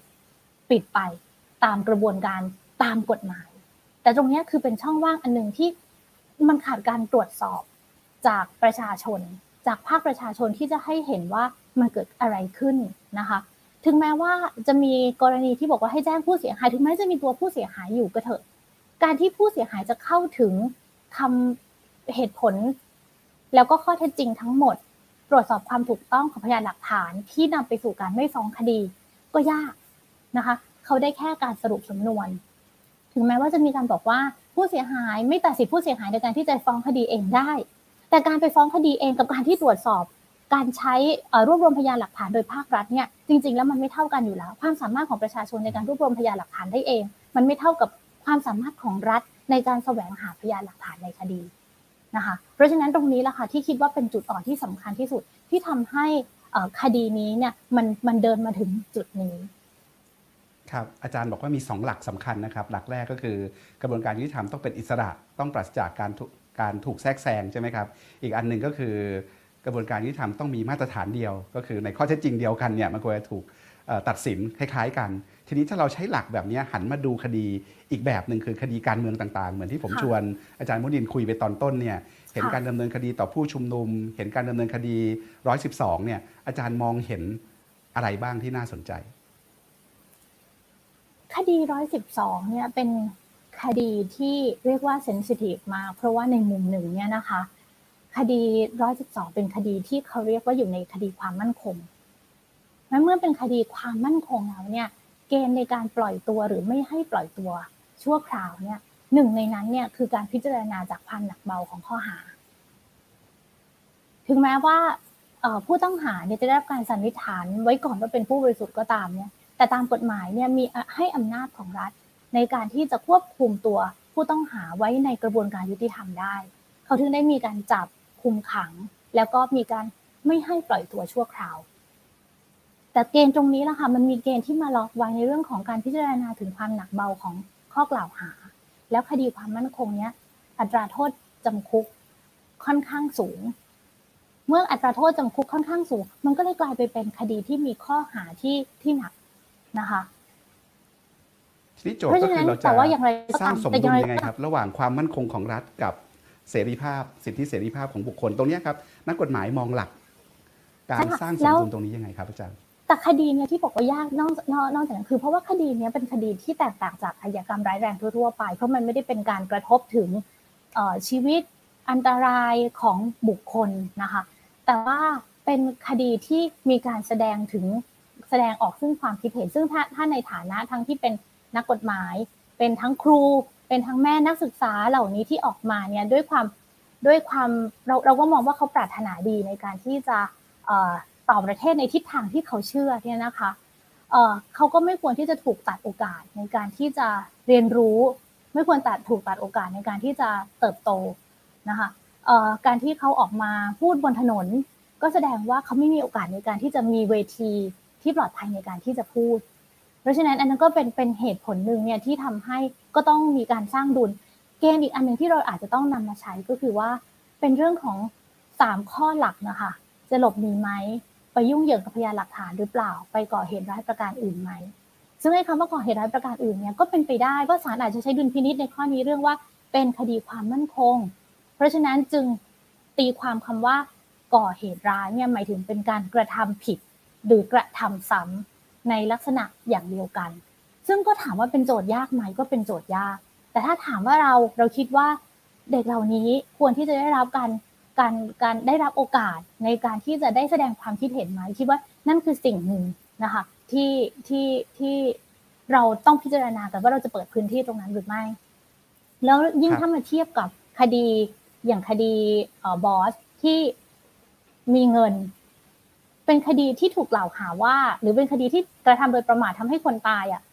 นะคะ ถูกจับแต่ได้การปล่อยตัวชั่วคราว เพราะว่าเขามีเงินด้วยมีเงินวางประกัน แล้วก็หนีออกไปจากจนกระทั่งหนีไปต่างประเทศได้ หรือเทียบกับคดีบางกลอย ซึ่งเป็นกรณีที่ชาวบ้านเนี่ยมาชุมนุมเหมือนกันมาเรียกร้องสิทธิที่อยู่ทำกินนะคะ ไม่ได้เกิดทำอันตรายให้เกิดแก่ชีวิตถูกจับ แต่กลับได้รับการปล่อยตัวชั่วคราวไม่ได้เพราะว่าเขาไม่มีเงินประกัน เข้าใจว่าถูกคุมขังอยู่อย่างน้อยหนึ่งวันก่อนก่อนที่จะมีการให้ประกันโดยใช้นายประกันหรือว่าให้ให้มีอยู่ในความดูแลของผู้ใหญ่บ้านเข้ามาได้ แต่นั้นก็แสดงให้เห็นนะคะว่า ณฑ์ในการที่จะเราจะใช้ในการพิจารณาเรื่องของการปล่อยชั่วคราวมันมีหลากหลายมากเลย แต่นั่นคือสิ่งที่ก็ย้ำอีกครั้งว่าเรายังต้องการคำอธิบายจากจากหน่วยงานที่ใช้ดุลพินิษในเรื่องนี้อยู่เหมือนกันให้กระจ่างแจ้งนะคะครับอาจารย์พูดเรื่องนี้ผมขออนุญาตยกตัวอย่างนะครับ เป็นเคสรูปธรรมนะครับคือศาลเคยระบุในประเด็นเรื่องการประกันตัวของคดี1นึเนี่ยว่าอันนี้โค้ดจากคำของศาลนะครับ พิเคราะห์ความหนักเบาแห่งข้อหา และพฤติการแห่งคดีแล้ว เห็นว่าคดีมีอัตราโทษสูง พฤติการแห่งคดีเป็นเรื่องร้ายแรง อีกทั้งการกระทำของจำเลย เป็นการกระทำซ้ำเป็นการกระทำซ้ำๆต่างกรรมต่างวาระตามข้อตามข้อกล่าวหาเดิม หลายครั้งหลายครากรณีมีเหตุอันควรเชื่อว่าหากอนุญาตให้ปล่อยชั่วคราว จำเลยทั้ง 4 อาจไปก่อเหตุในลักษณะเดียวกันกับความผิดที่ถูกกล่าวหาอีก จึงไม่อนุญาตให้ปล่อยชั่วคราว ให้ยกคำร้อง แจ้งคำสั่งให้ทราบและคือหลักประกัน ทีนี้ในการวิเคราะห์ทางวิชาการอยากชวนอาจารย์คุยต่อนิดนึงครับ ว่าเราเข้าใจยังไงได้บ้าง เรามีเราเห็นข้อจกเถียงอะไรที่น่าสนใจในเคสนี้ อาจารย์มีอะไรอยากจะแลกเปลี่ยนทางวิชาการกับข้อพิเคราะห์ของศาลยังไงบ้างครับค่ะต้องเรียนว่านะคะศาลเนี่ยใช้การใช้ดุลพินิษในการสั่งไม่ปล่อยชั่วคราวอะไรเนี้ยโดยอาศัยฐานของกฎหมายเลย นะคะถ้อยคำที่ปรากฏอยู่ในคำสั่งไม่ให้ไม่ไม่ปล่อยชั่วคราวเนี่ยเป็นถ้อยคำที่ปรากฏอยู่ในตามมาตรา 108ทับหนึ่งซึ่งให้ศาลใช้ดุลพินิจได้นะคะนั้นถ้าในแง่ของผู้ใช้ดุลพินิจเอง ผู้ใช้ดุลพินิจก็ดุลพินิจก็แปลว่า ให้ใช้การพิจารณาวินิจฉัยตามที่เห็นสมควรในเมื่อศาลเห็นสมควร เช่นนี้ศาลแล้วมันก็เป็นไปตามนั้นนะคะ อันนั้นคือคือคือมุมมองจากจากศาล แต่ส่วนที่จะมองต่อไปก็คือว่า แต่มันก็มีกรณีใช่ไหมว่า ถ้ากรณีอื่น ๆ ที่ในกรณีใกล้เคียงกันก็ยังได้การปล่อยตัวชั่วคราว แล้วการกระทำของเขาคำว่าเหตุร้าย มันก็ไม่ได้ไปถึงขนาดที่ว่าถึงบอกว่าต้องต้องยึดสามหลักเนี้ยค่ะ หลักจะหลบหนีหลักไปก่อไปยุ่งเหยิงกับพยานหลักฐานไหมและประกอบเหตุร้ายประการอื่นไหมถ้าเหตุร้ายประการอื่นของเขาเนี่ย มันไม่ได้เป็นการที่จะทำให้ก่อให้เกิดอันตรายต่อหรือเป็นภัยต่อชีวิต ต่อร่างกายต่อเสรีภาพของบุคคลอื่นแล้วเนี่ย อันนั้นนะก็คือจะไม่เข้าเงื่อนไขนี้ และการพิจารณาเอาเงื่อนไขในเรื่องของความหนักเบาเนี่ยค่ะ เข้ามาเป็นเกณฑ์ในการพิจารณาน่าจะเป็นเกณฑ์ท้ายๆทีหลังการพิจารณาจากพฤติกรรม การหลบหนีการยุ่งเหยิงกับหลักฐานหรือก่อเหตุร้ายของตัวผู้ต้องหา ครับ ขอบคุณครับอาจารย์ผมชวนอาจารย์สุทธิชัยคุยต่อครับคำถามเดียวกันครับ อาจารย์มองกระบวนการยุติธรรมไทยตอนนี้แล้ว อาจารย์เห็นกรณีที่น่าสนใจอะไรที่เราน่าจะหยิบยกมาวิเคราะห์กัน เพื่อให้กระบวนการยุติธรรมไทยดีขึ้น อาจารย์อยู่ภาคใต้เนี่ยก็น่าจะได้เคยทำงานเกี่ยวกับคดีสิทธิชุมชนทำงานเรื่องคดีที่เกี่ยวข้องกับความมั่นคงสามจังหวัดชายแดนภาคใต้คงได้เห็นอะไรแบบนี้อยู่บ้าง ก็อยากชวนอาจารย์แชร์ตรงนี้ครับ ครับขอบคุณครับอาจารย์ครับ เอ่อผมผมอยากจะตั้งต้นเหมือนกับอาจารย์ปรินานะครับ ก็คือสิ่งสำคัญที่สุดของกระบวนการยุติธรรมเนี่ยคือความเชื่อมั่นและก็ศรัทธาในกระบวนการยุติธรรมใช่ไหมครับนี้เอ่อนั่นหมายความว่าในความเห็นของผมเนี่ยเอ่อการที่จะทำให้กระบวนการยุติธรรมมีความเชื่อมั่นหรือศรัทธาได้เนี่ยครับโดยหลักแล้วมันต้องไม่มีจุดด่างพร้อยเอ่อผมว่าประเด็นที่เราพูดมาวันนี้ทั้งหมดเนี่ยครับมันเป็นแค่เศษเสี้ยวหนึ่งของกระบวนการยุติธรรมที่เป็นปัญหาที่เราที่เราเห็นนะครับ ในขณะที่พอประเด็นนี้ขึ้นมาเนี่ย มันทำให้เราลืมไปว่าหลาย ๆ เรื่องในช่วงสองสามปีที่ผ่านมาศาลก็ทำได้ดีในหลาย ๆ เรื่องนะครับ ผมยกตัวอย่างเช่นศาลเปิดให้มีการประกันตัวในวันเสาร์อาทิตย์ในช่วงสองสามปีข้างหลังใช่ไหมครับศาลเริ่มคำนึงถึงการให้ประกันโดยไม่มีหลักประกันในคดีในหลาย ๆ คดีนะครับศาลคำนึงถึงเรื่องของการการทำงานบริการสังคมแทนแทนค่าปรับใช่ไหมครับทำให้คนที่โอเคอาจจะยากจนอะไรเนี่ยมีโอกาสที่จะไม่ต้องเข้าคุกเข้าตารางนะครับนั้นหลาย ๆ เรื่องพวกนี้ฮะเอ่อ มันเป็นส่วนดีที่ทางกระบวนการทำเนี่ยทำมาในช่วงสองสามปีหลัง แต่ว่าพอเรามาเจอปัญหาแบบนี้อย่างที่ผมบอกมันเป็นจุดด่างพร้อยบางอย่างที่ทำให้สังคมเกิดคำถามในการที่นำไปสู่ความเชื่อมั่นศรัทธาในกระบวนการยุติธรรมเนี่ยมันมันก็เลยเป็นประเด็นที่เราต้องมาคุยกันถูกไหมครับนะฮะดังนั้นจุดเล็กๆน้อยๆเนี่ยผมคิดว่ากระบวนการทำจะนำไปสู่จุดนั้นได้เนี่ยจุดด่างพร้อยต้องไม่มีนะครับ ทีนี้ถามว่าในระหว่างที่เกิดขึ้นมาผมคิดว่าถ้าเราจะสรุปรวมภายใต้ หลักการอันเดียวถ้าพูดในในในฐานะคนที่สอนกฎหมายมหาชนเนี่ยนะครับ ผมคิดว่าการใช้อำนาจรัฐในช่วงเวลานี้ฮะโดยเฉพาะที่เกี่ยวข้องกับกับทางการเมืองเราละทิ้งหรือใช้อำนาจรัฐโดยหลุดลอยจากหลักการพื้นฐานในทางรัฐธรรมนูญหลายประการมากนะฮะแล้วหลักการพื้นฐานเหล่านี้ผมก็เป็นหลักการพื้นฐานที่ระบบทุกระบบกฎหมายยอมรับ ไม่ว่าจะเป็นหลักสันนิษฐานไว้ก่อนว่าเป็นผู้บริสุทธิ์ใช่ไหมครับหลักการห้ามเลือกปฏิบัติอย่างที่ท่านอาจารย์มุนีพูดมาก่อนหน้า หรือท่านอาจารย์ปรินาพูดมาใช่ไหมครับหรือว่าสิทธิ์ในการพบทนายใช่ไหมฮะสิทธิ์ในการแจ้งให้ญาติทราบว่าถูกควบคุมตัวเหล่านี้เนี่ยนี่คือหลักการพื้นฐานที่ระบบกฎหมายทุกทุกระบบยอมรับแล้วไม่ใช่เป็นข้อถกเถียงเลยเลยนะฮะแต่ว่ายังเป็นประเด็นที่เราต้องมาพูดกันกันอยู่วันนี้นะครับ ในการใช้กฎหมายตรงนี้ผมคิดว่ามีตัวอย่างหลายประการ ซึ่งเรื่องประกันตัวก็ทั้งสองท่านก็ได้พูดไปแล้วนะครับผมอยากจะเพิ่มเติมอาจารย์ปรินานิดนึงนะครับว่าประเด็นที่ผมคิดว่าทุกคนเคลือบแคลงสงสัยก็คือว่าเวลาเราบอกว่าเขาไม่ควรได้รับประกันตัวเพราะมีเหตุจะหลบหนีหรือไปก่อพยันตรายอื่นในแง่กฎหมายถ้าเราจะปรับใช้พวกนี้ก็ต้องมีข้อเท็จจริงรองรับถูกไหมครับ ซึ่งผมว่าบางทีพอคุณอ่านคำวินิจฉัยของศาลแล้วเนี่ยผมคิดว่าศาลอาจจะยังอธิบายให้เคลียร์เพราะว่าแล้วข้อเท็จจริงที่ กลุ่มคนที่เขาไม่ได้รับประกันตัวเนี่ยนะครับมันมีข้อท็จจริงอะไรรองรับว่าเขาจะหลบหนีนะฮะมีข้อท็จจริงอะไรที่อยากจะอธิบายว่าเขาจะไปก่อพยันตรายอย่างอื่นซึ่งตรงนี้เราเราไม่เห็นนะครับซึ่งก็เลยเป็นข้อเคลือบแคลงสงสัยนะฮะว่าการใช้ดุลพินิษไม่ให้ประกันตัวของศาลเนี่ยต้องหรือเปล่าเพราะสุดท้ายมันต้องมีข้อเท็จจริงทั้งหลายมารองรับใช่ไหมครับอันนี้ประเด็นหนึ่งนะครับ ประเด็นที่สองที่ผมคิดว่าพอเป็นตัวอย่างที่แสดงให้เห็นถึง การใช้อำนาจโดยหลุดลอยจากหลักการพื้นฐานได้อีกหลักการก็อย่างเช่น การสลายการชุมนุมที่ผ่านมาเมื่อไม่กี่วันที่ผ่านมานี้ใช่ไหมครับ หลักความได้สัดส่วนนะฮะหรือหลักความพอสมควรแก่เหตุก็เป็นหลักการพื้นฐานที่ไม่ใช่ว่าเจ้าหน้าที่รัฐมีอำนาจตามกฎหมายแล้ว จะใช้อำนาจอย่างไรก็ได้ใช่ไหมครับ แต่ต้องใช้อำนาจเพื่อบรรลุวัตถุประสงค์ของกฎหมาย โดยที่จำกัดสิทธิเสรีภาพของประชาชนน้อยที่สุดนะฮะเท่าที่จะทำได้นะครับในการชุมนุมที่ผ่านมาเราก็จะเห็นว่าโอเคละมันอาจจะมีการใช้กำลังใช้อะไรบ้างจากผู้ชุมนุม แต่ว่า ภาพที่เราเห็นจากข้อมูลที่เราเห็นบางทีเนี่ยผู้ที่รับผลกระทบจากการเข้าใช้กำลังเจ้าหน้าที่ทั้งหลายบางทีก็อาจจะไม่ได้เป็นผู้ที่ใช้กำลังความรุนแรงใช่ไหมครับอย่างข่าวที่เราพอจะเห็นนะครับอันนี้ก็อาจจะเป็นอีกอีกตัวอย่างหนึ่งของการใช้อำนาจที่หลุดลอยจากหลักการพื้นฐานนะฮะที่ที่ผมคิดว่านักศึกษากฎหมายทุกคนก็ได้เรียนรู้ตรงนี้มามาทั้งหมดนะครับนะฮะส่วนถัดมาที่ผมคิดว่าเป็นปัญหาในการบังคับใช้กฎหมาย ผมคิดว่าเป็นตัวระบบ ตัวระบบของตัวศาลเอง หรือไม่ใช่ของตัวศาลนะฮะตัวระบบของกระบวนการที่ทำเราเองเนี่ยที่เราอาจจะไม่ได้ลิงก์ตัวข้อมูลอะไรทั้งหลาย ผมยกตัวอย่าง เช่นเอ่อสิ่งนี้เป็นสิ่งที่เกิดในสามจังหวัดมาเป็นสิบปีแล้วนะฮะก็คือการที่เอ่อนักโทษคนหนึ่งเนี่ยนะฮะเอ่อในวันที่เขาออกจากเรือนจำมาใช่ไหมครับมาเดินอยู่หน้าประตูเรือนจำกำลังจะได้กลับบ้านแล้วเนี่ย ถูกอายัดตัวจากหมายอีกหมายหนึ่งอืมนะฮะแล้วถูกควบคุมตัวต่อนะครับเอ่อผมเข้าใจว่า กรณีอย่างนี้ก็เกิดกับกรณีความกระทำความผิดทางการเมืองอที่ผ่านมาอยู่เหมือนกัน ก็คือโดนดำเนินคดีในในสอนอหนึ่งใช่ไหมครับดำเนินการประกันตัวประกันตัวออกมาแล้วนะอีกสอนนอหนึ่งก็มาอายัดไปใช่ไหมครับเออผมคิดว่าถ้ากระบวนการที่เราลิงก์ข้อมูลทั้งหมดเนี่ยในเมื่อ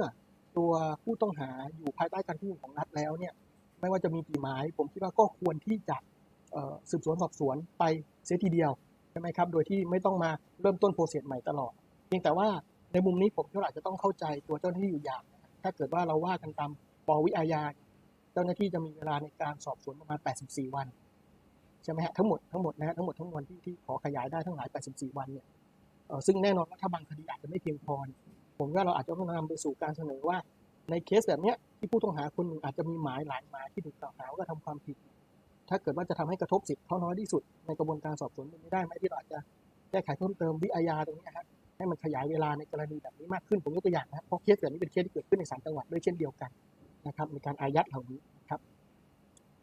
อีกกรณีหนึ่งนะฮะที่ผมคิดว่าไม่น่าจะเกิดนะครับ อันนี้เกิดขึ้นที่ที่ที่สงขลานี่เองนะครับใกล้ๆนะฮะ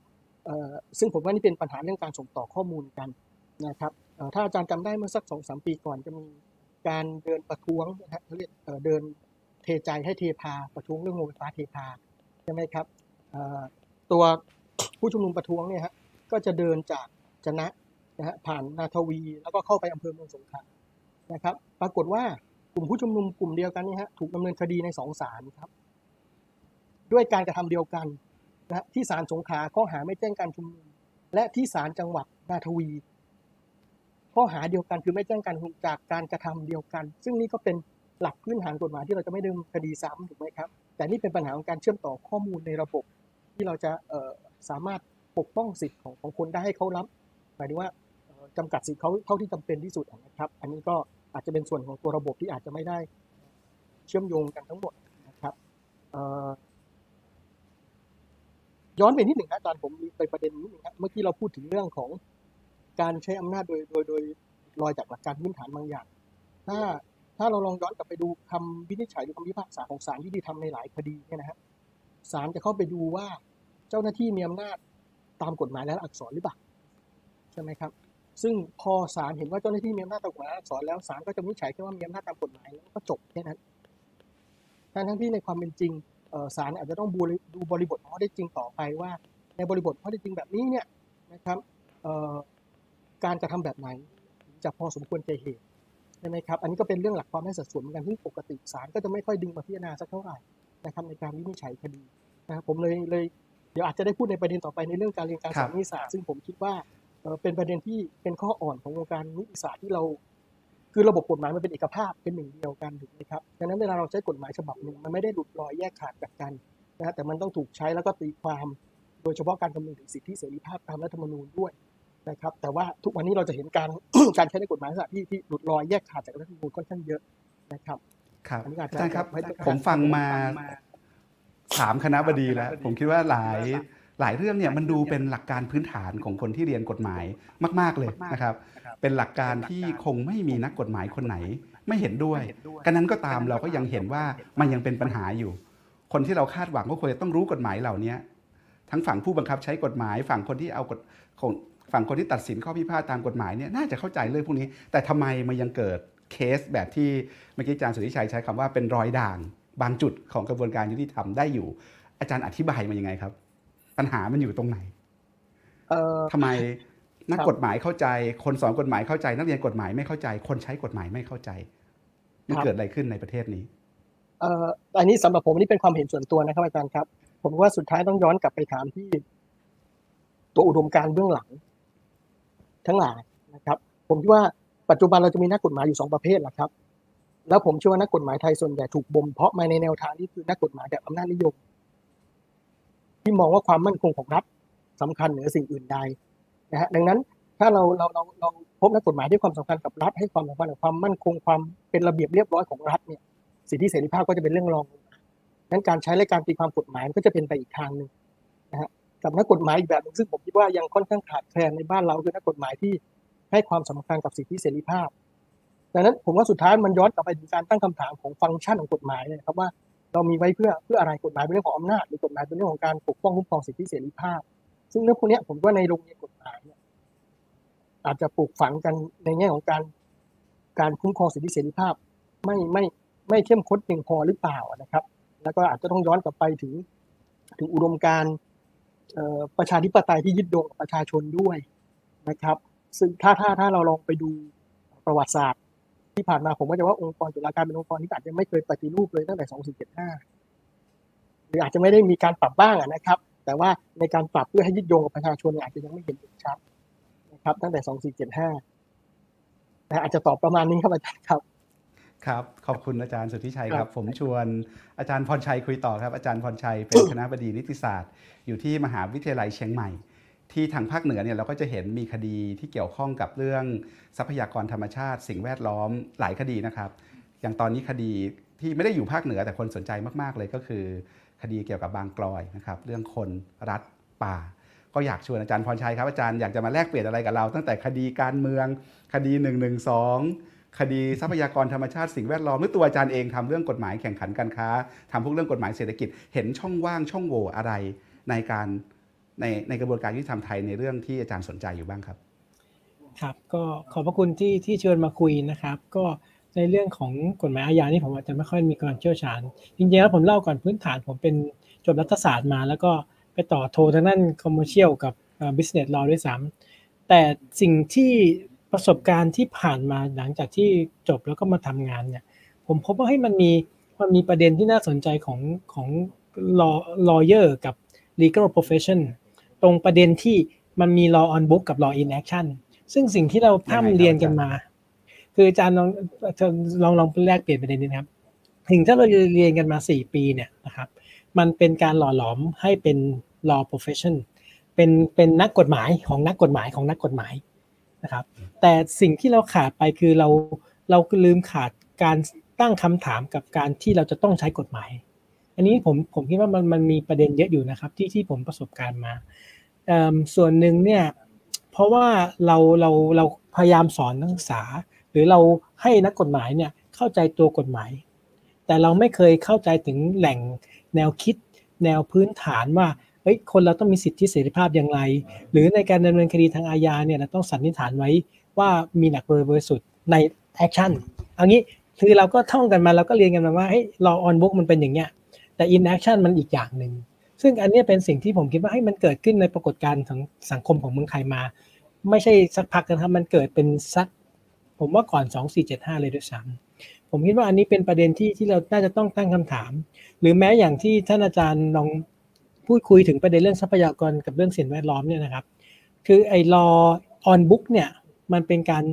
สร้างกรอบการบังคับ โดยที่มีรัฐเป็นผู้กำกับ แต่ทีนี้ในการจัดการทรัพยากรหรือการจัดการสิ่งแวดล้อม ซึ่งถ้าเกิดมาที่มชเราจะรู้ว่ามีอาจารย์เชี่ยวชาญหลายท่านเนี่ยท่านก็จะตั้งคำถามว่าเฮ้ยไอ้ law on book ที่ไปกำกับเนี่ยมันไม่ได้เป็นเปิดโอกาสให้กับการให้ประชาชนหรือให้คนอยู่ได้กับการจัดการทรัพยากรเลย ทั้งทั้งที่ตัวรัฐเองไม่สามารถที่จะมีมีประสิทธิภาพ หรือมีทรัพยากรพอที่จะไปจัดการทรัพยากรในด้วยซ้ำอันนี้เป็นสิ่งที่ผมคิดว่ามันน่าจะมีปัญหา หรือผมอย่างเช่น คือพี่ๆท่านคณบดีหลาย ๆ ท่านก็คุยกันไปแล้ว คือ เราเห็น double standard ในระบบของของของของไอ้ law on book กับ law in action เยอะอยู่มาก ตัวอย่างง่าย ๆ เช่นคดี gambling เอ่อคดีที่ไปจับที่มีการตำรวจไปจับเกี่ยวกับคดีพนันหวยออนไลน์พวกนี้สามารถที่จะประกันตัวได้โดยง่าย แม้ว่าความผิดทางเศรษฐกิจมันมีเยอะ แล้วก็สร้างปัญหาทางสังคมมากกว่า สิ่งอื่นๆด้วยซ้ำสร้างปัญหาทางสังคมมากกว่าการ แสดงจุดยืนทางการเมืองเลยด้วยซ้ำอันนี้ผมมุมมองเป็นอย่างนี้นะครับนั้นเราเห็นว่าการดำเนินการของกระบวนการยุติธรรมเนี่ยมันขาดขาดการตระหนักถึงสิทธิเสรีภาพ หรือการตระหนักถึงความเป็นคนหรือความเป็นมนุษย์ของสังคมไปสักส่วนหนึ่งแต่ไม่ได้หมายความว่าอันนี้ผมย้ำนะครับ คือ เนื่องจากว่าเราเรียนเป็นนักกฎหมายเพื่อใช้กฎหมายโดยมาตลอดเราจะเห็นได้ว่าอย่างเช่นคำตัดสินคำการให้ประกันตัวหรือไม่ให้ประกันตัวเนี่ย เราจะเห็นได้ว่าวิเคราะห์พิเคราะห์ได้ว่าอัตราโทษสูง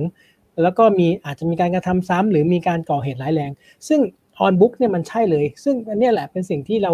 เรียนกันมาโดยตลอด ซึ่งมันก็ไม่ได้เป็นความผิดของท่านเพราะว่าท่านท่านวางกรอบมาอย่างนี้อะนะครับ แต่อันนึงก็คือที่ท่านคณะบดีหลายท่านได้เน้นย้ำก็คือ เราลืมตั้งคำถามกับหลัก justice ของเราหรือเปล่า ที่จะไปใช้ตัวกฎหมายนั้น ซึ่ง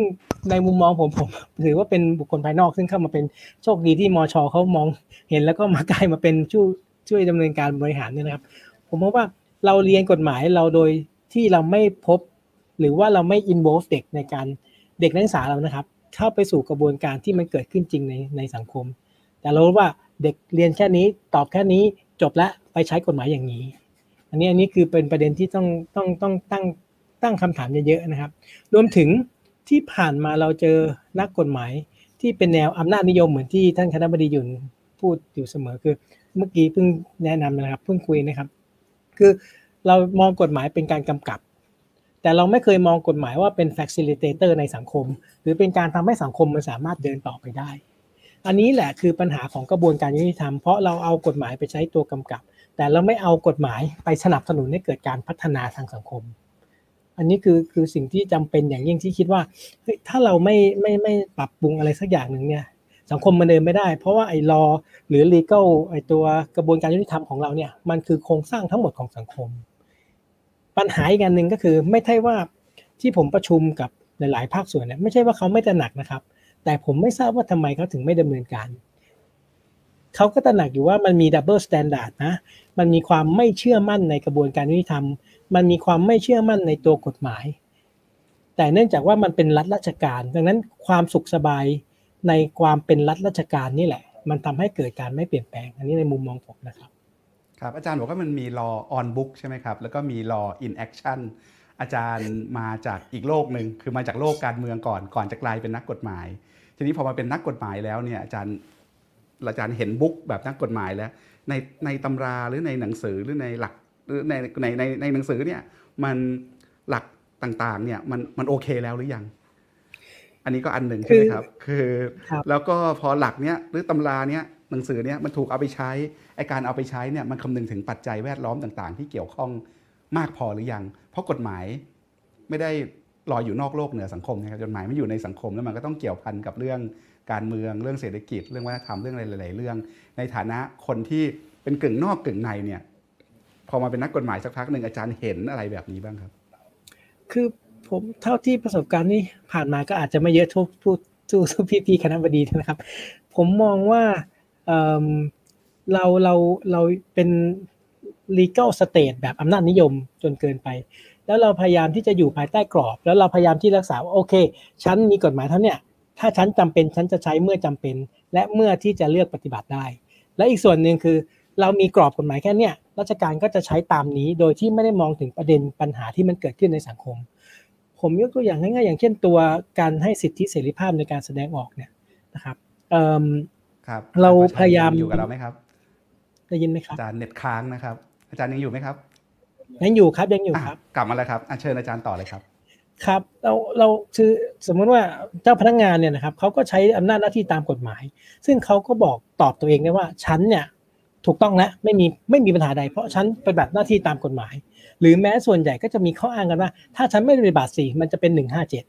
นั้นเป็นหลังพิงให้กับเขา แต่ปัญหาคือเขาไม่เคยตั้งคำถามว่าการใช้ของเขา มันสร้างผลกระทบใดที่จะเกิดขึ้นในทางการเมืองเศรษฐกิจและสังคมในอนาคต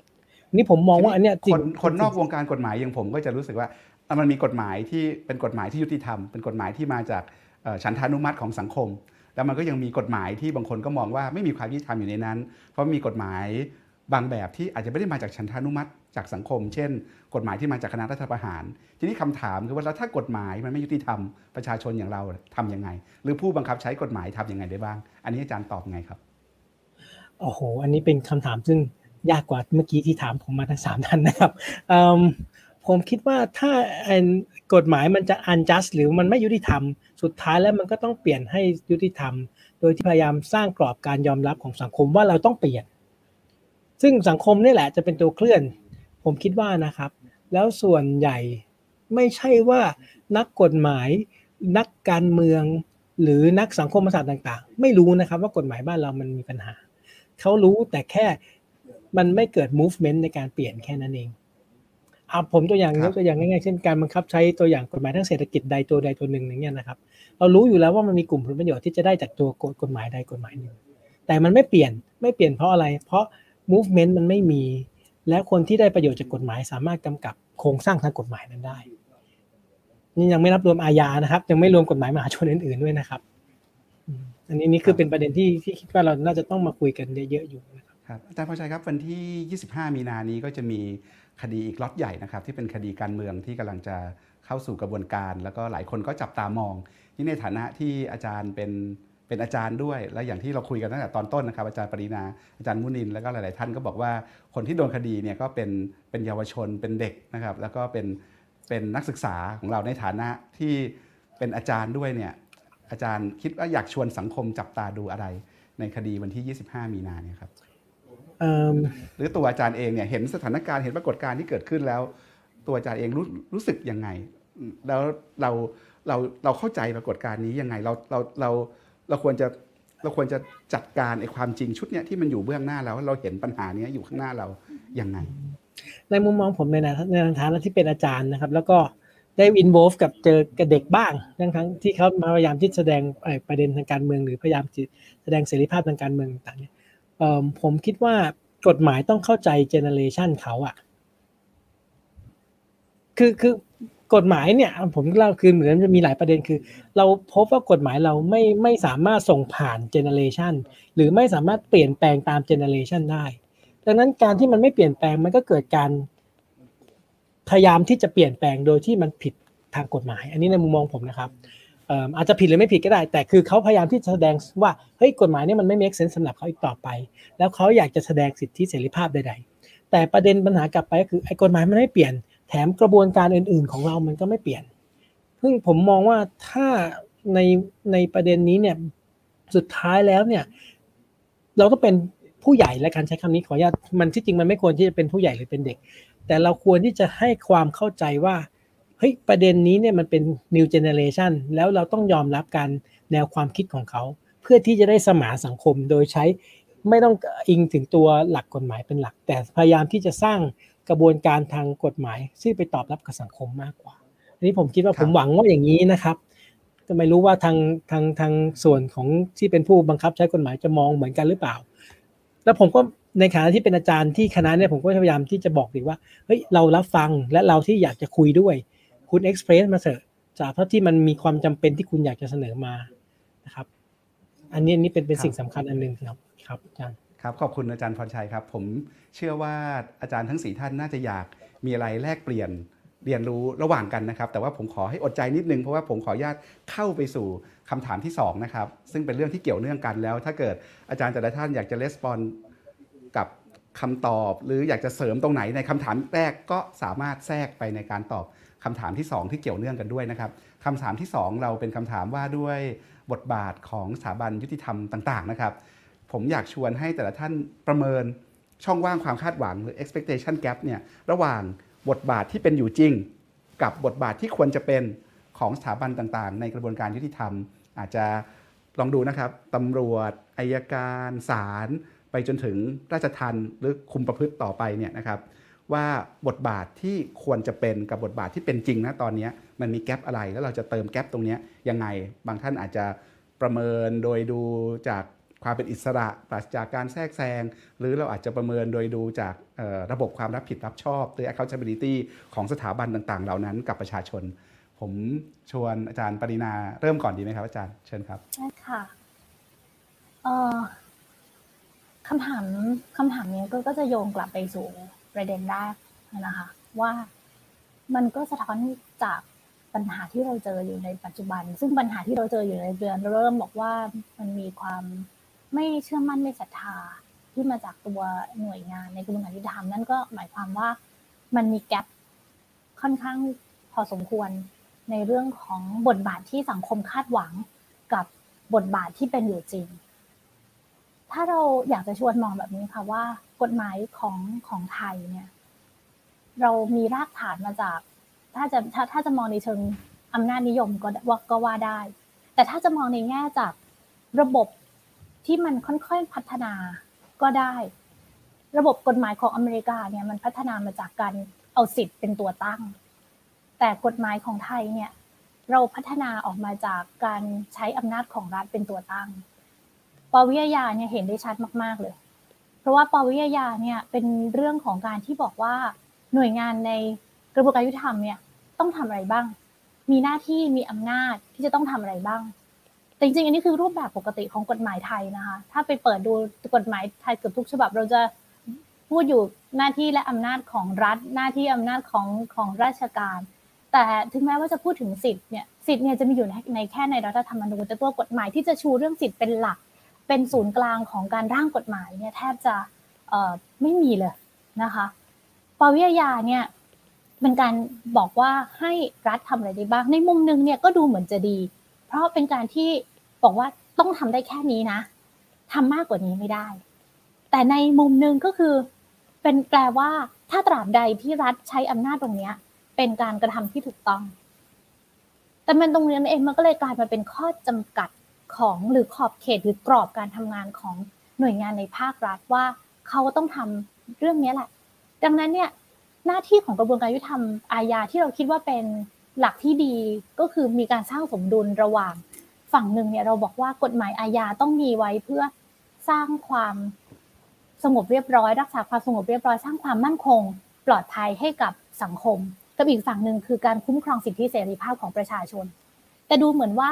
ฝั่งเนี้ยในหน้าที่ในการรักษาความสงบเรียบร้อย และการสร้างความมั่นคงปลอดภัยเนี่ยจะมีน้ำหนักมากกว่า มากไปกว่านั้นเนี่ยมันมี perception อย่างหนึ่งอะค่ะที่ทางรัฐเองเนี่ยตีความคำว่าความมั่นคง หรือว่าสังคมเนี่ยมองคำว่าความมั่นคงว่าความมั่นคงปลอดภัยเนี่ยมันไม่ใช่ความมั่นคงปลอดภัยของสังคมสาธารณะหรือของประชาชน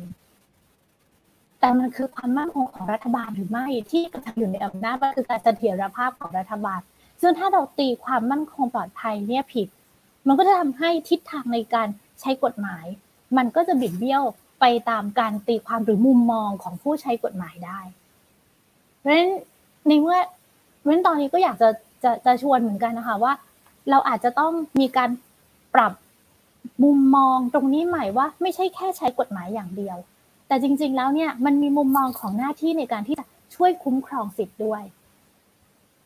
แต่ก็อย่างว่าละค่ะมันก็มีไดเลมม่าเหมือนกันว่า เมื่อไหร่ก็ตามที่เขาจะคุ้มครองสิทธิ์การคุ้มครองสิทธินั้นนะต้องอยู่บนพื้นฐานที่อธิบายได้ ไม่ใช่เป็นการให้สิทธิพิเศษ แก่คนบางคน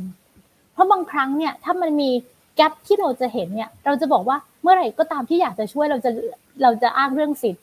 แต่ถ้าสมมุติว่าเมื่อไหร่ที่เราอยากจะดำเนินการเราจะอ้างเรื่องหน้าที่ในการสร้างความมั่นคงปลอดภัย เพราะฉะนั้นตรงนี้มันก็เลยทำให้ยิ่งเกิดความ ไม่เข้าใจสำหรับสังคม และโดยเฉพาะอย่างยิ่งสำหรับเด็กรุ่นนี้เมื่อกี้ชอบที่อาจารย์พรชัยพูดบอกว่านี่นี่คือ generation นี่คือทิศทางของของความแตกต่างระหว่าง generation นะคะ generation หนึ่งเนี่ยอย่างตัวเองเนี่ยโตมาใน generation ที่เราน่าจะเป็น Gen X บอกว่าธรรมชาติของคน Gen X เนี่ยคือคนที่ยอมรับการเปลี่ยนแปลง เรามีความอดทน เรามีความอดกลั้น หรือมีการยอมรับกับสิ่งที่มีการเปลี่ยนแปลงเนี่ยได้ได้ได้ง่ายมากทั้งทั้งที่บางทีเราอาจจะไม่ชอบใจแต่เราอยู่กับมันได้ แต่เด็กรุ่นนี้เขาตรงไปตรงมา ถ้าอันไหนที่เขาคิดว่ามันไม่ชอบเขาก็พูดออกมา แล้วเขาก็คิดว่ามันไม่ถูกต้อง และที่สำคัญคือเขาไม่ได้โตขึ้นมาแบบเราที่เห็นทำทรัพยากรธรรมชาติสวยงามมีในน้ำมีปลาในนามีข้าว เด็กรุ่นนี้ที่กำลังอยู่ในชั้นมัธยม อยู่ในชั้นอุดมศึกษา ตอนที่เขาเกิดมาเนี่ยเขาเกิดมากับวิกฤตเศรษฐกิจในปี 2540 หลังจากนั้นเขาเจอสึนามิ ถ้าในทางการเมืองเขาโตมากับการปฏิวัติรัฐประหารการประท้วงและการชุมนุมบนถนน นั่นคือประสบของคนรุ่นนี้ที่เขาโตมาโดยตลอด ดังนั้นเนี่ยถ้าเราจะใช้ perception ของคนใช้กฎหมายที่อยู่ในรุ่นหนึ่ง แล้วก็ไปบอกคนอีกรุ่นหนึ่งที่มีประสบการณ์มีการเติบโตมาด้วยด้วยด้วยด้วยวิถีทางคนละอย่างเนี่ยมันก็ยิ่งทำให้มันเกิดแกลบคราวนี้ไม่ใช่แกลบของบทบาทที่ควรจะเป็น แต่มันเป็นแกลบระหว่างคนที่กำลังใช้กฎหมาย กับกลุ่มกลุ่มหนึ่งที่เขารู้สึกว่า เขาควรจะมีสิทธิ์มีเสียงเขากำลังเป็นคนที่กำลังจะถูกบังคับใช้กฎหมาย และเนี่ยแหละค่ะ คือคือแกลบที่ที่สำคัญที่อยากจะชวนว่า ทำยังไงเราถึงจะจะจะทำให้เกิดการ bridge gap ตรงนี้ให้มันให้มันแคบลงได้ ซึ่งก็อามจารองย์เปิดประเด็นสำคัญมากๆเลยครับ ทีนี้อาจารย์พอเห็นทางถมช่องว่างตรงนี้ไหมครับ อย่างเดียวอาที่จารย์มอตั้งงเห็นคำถามค่ะไว้แหลคือมเปิดคมพื้นเนี่ยที่ฝากฝากอาจารย์ลองตอบให้นิดนึงด้วย มองเห็นอย่างเดียวนะก็คือการเปิดพื้นที่ คือการเปิดพื้นที่ให้มีการคุยกัน ภายใต้กติกา ภายใต้กติกาที่ที่ ที่กติกาที่ทุกคนยอมรับได้ อย่างน้อยที่สุดเนี่ย ทุกคนยอมรับได้ว่าอะไร สุภาพด้วยเหตุด้วยผล ไม่มีการเสียดสีด่าทอ ไม่ว่าจะฝั่งไหนก็ตาม แต่ลองฟังว่าเขามองยังไง ถ้าไปถามเด็กรุ่นนี้ เด็กรุ่นนี้อาจจะบอกได้เลยนะคะ ว่าเขามองไม่เห็นอนาคต เพราะฉะนั้นเมื่อเขามองไม่เห็นอนาคตเขาไม่มีที่ไปเขาก็ต้องออกมามามามาพูดบนถนนนะคะ เพราะว่าการเรียกร้องเสียงของเขามันเล็กมากอะ การที่เสียงเขาเล็กมากแล้วไม่มีใครฟัง แล้วก็มองว่าเขาเป็นเด็กเนี่ย มันยิ่งทำให้ในเมื่อหนึ่งเสียงไม่ได้ ก็ต้องรวมกันหลาย ๆ คนเพื่อทำให้เสียงเนี่ยดังขึ้นนั้นอันนั้นอันนั้นเพราะฉะนั้นถ้าสมมุติว่าอยากจะอยากจะ bridge gap จริง ๆ ต้องฟังจริง ๆ ต้องแบบ meaningful listening อะไม่รู้จะใช้คำว่ายังไงแต่ต้องฟังจริง ๆ ที่ไม่ใช่แค่อะเปิดเวทีแล้วก็เลือกตัวแทนมา แล้วเลือกตัวแทนมาที่ที่ที่มีความคิด อย่างที่เราสบายใจอะจริงๆเราอาจจะต้องหันไอ้ความความอดทน ความ resilience ของเราเนี่ย กลับมาทนฟังในสิ่งที่ผู้ใหญ่อาจจะรู้สึกอึดอัดอะรู้สึกตรับไม่ได้กับการที่จะต้องมีการเปลี่ยนแปลง ในหลาย ๆ เรื่องเอาเรื่องเล็ก ๆ เลยอะอย่างเรื่องที่ที่จริง ๆ แล้วเด็ก ๆเขาก็ก็ประสบความสำเร็จนะคะ เรื่องตัดผมอะถามว่าไอ้การการตัดผมเรื่องเล็ก ๆ แบบเนี้ย เราก็จะถามว่ามีใครชอบไหมก็ไม่ชอบ แต่อยู่กับมันได้ แต่เด็กรุ่นนี้เขาเห็นว่ามันไม่ยุติธรรมอะทำไมจะต้องไปยุ่งกับเขา แล้วเขาพอเขาส่งเสียงดังมาพอมีการเปิดพื้นที่ ผู้ใหญ่ก็เริ่มมองเห็นว่า เออ อย่างเงี้ยมันรับได้ ถ้าเราค่อยๆ เริ่มไปทีละเรื่องทีละเรื่องฟังไปทีละเรื่องอย่าเหมารวมอะค่ะว่า ทุกอย่างเด็กที่ออกมาเรียกร้องทุกอย่างเนี่ยคือ โอ้รับฟังไม่ได้ทั้งหมด มองในลักษณะที่เขาคือคนหนึ่งคนที่อยู่ในสังคมเดียวกันกับเราสังคมที่มัน inclusive มันคือประกอบด้วยคนด้วยทุกทุก generation ทุกทุกทุกทุก generation ควรมีสิทธิ์ได้มีสิทธิ์มีเสียง ได้มีสิทธิ์ได้แสดงออกได้มีสิทธิ์ได้แสดงความคิดเห็น ส่วนที่จะทำได้มากน้อยแค่ไหน อันนั้นก็คือเสียงสิ่งที่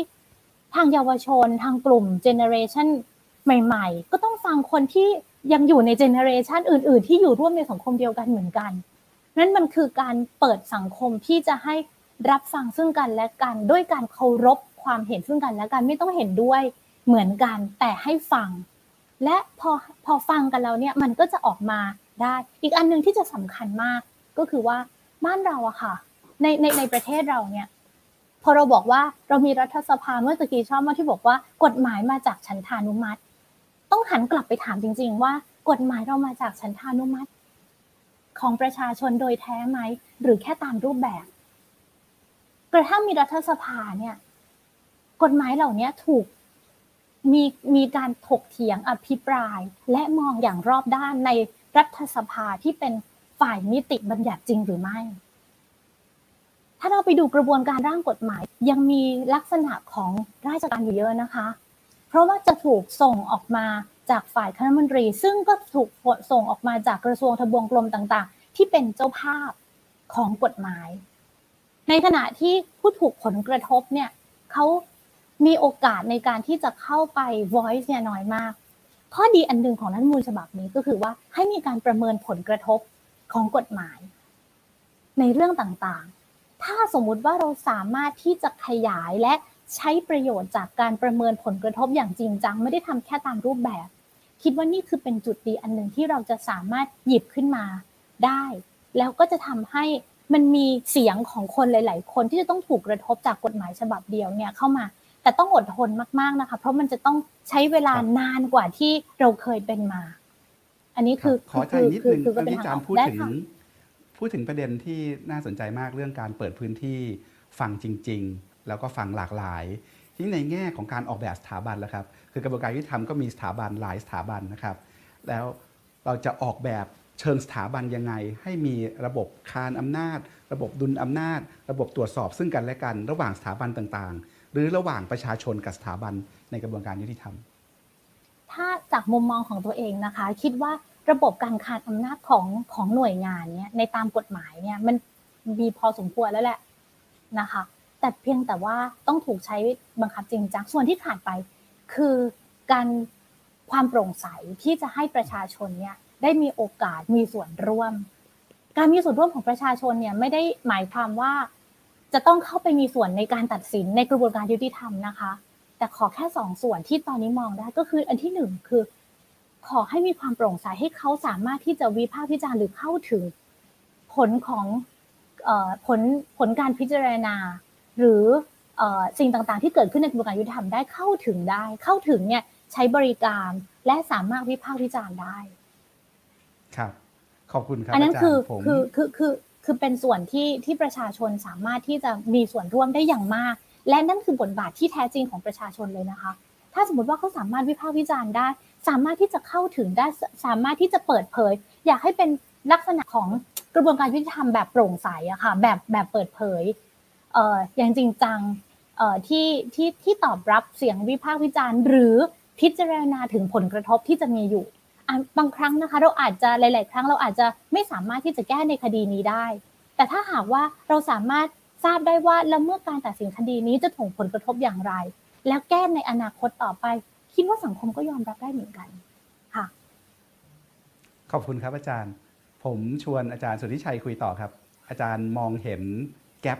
ระหว่างบทบาทที่เป็นจริงกับบทบาทที่ควรจะเป็นของสถาบันในกระบวนการยุติธรรมต่างๆยังไงบ้างครับ ครับขอบคุณครับอาจารย์ครับเอ่อผมผมก็อาจจะอยากตั้งต้นแบบนี้นะครับ อาจารย์ถ้าถ้า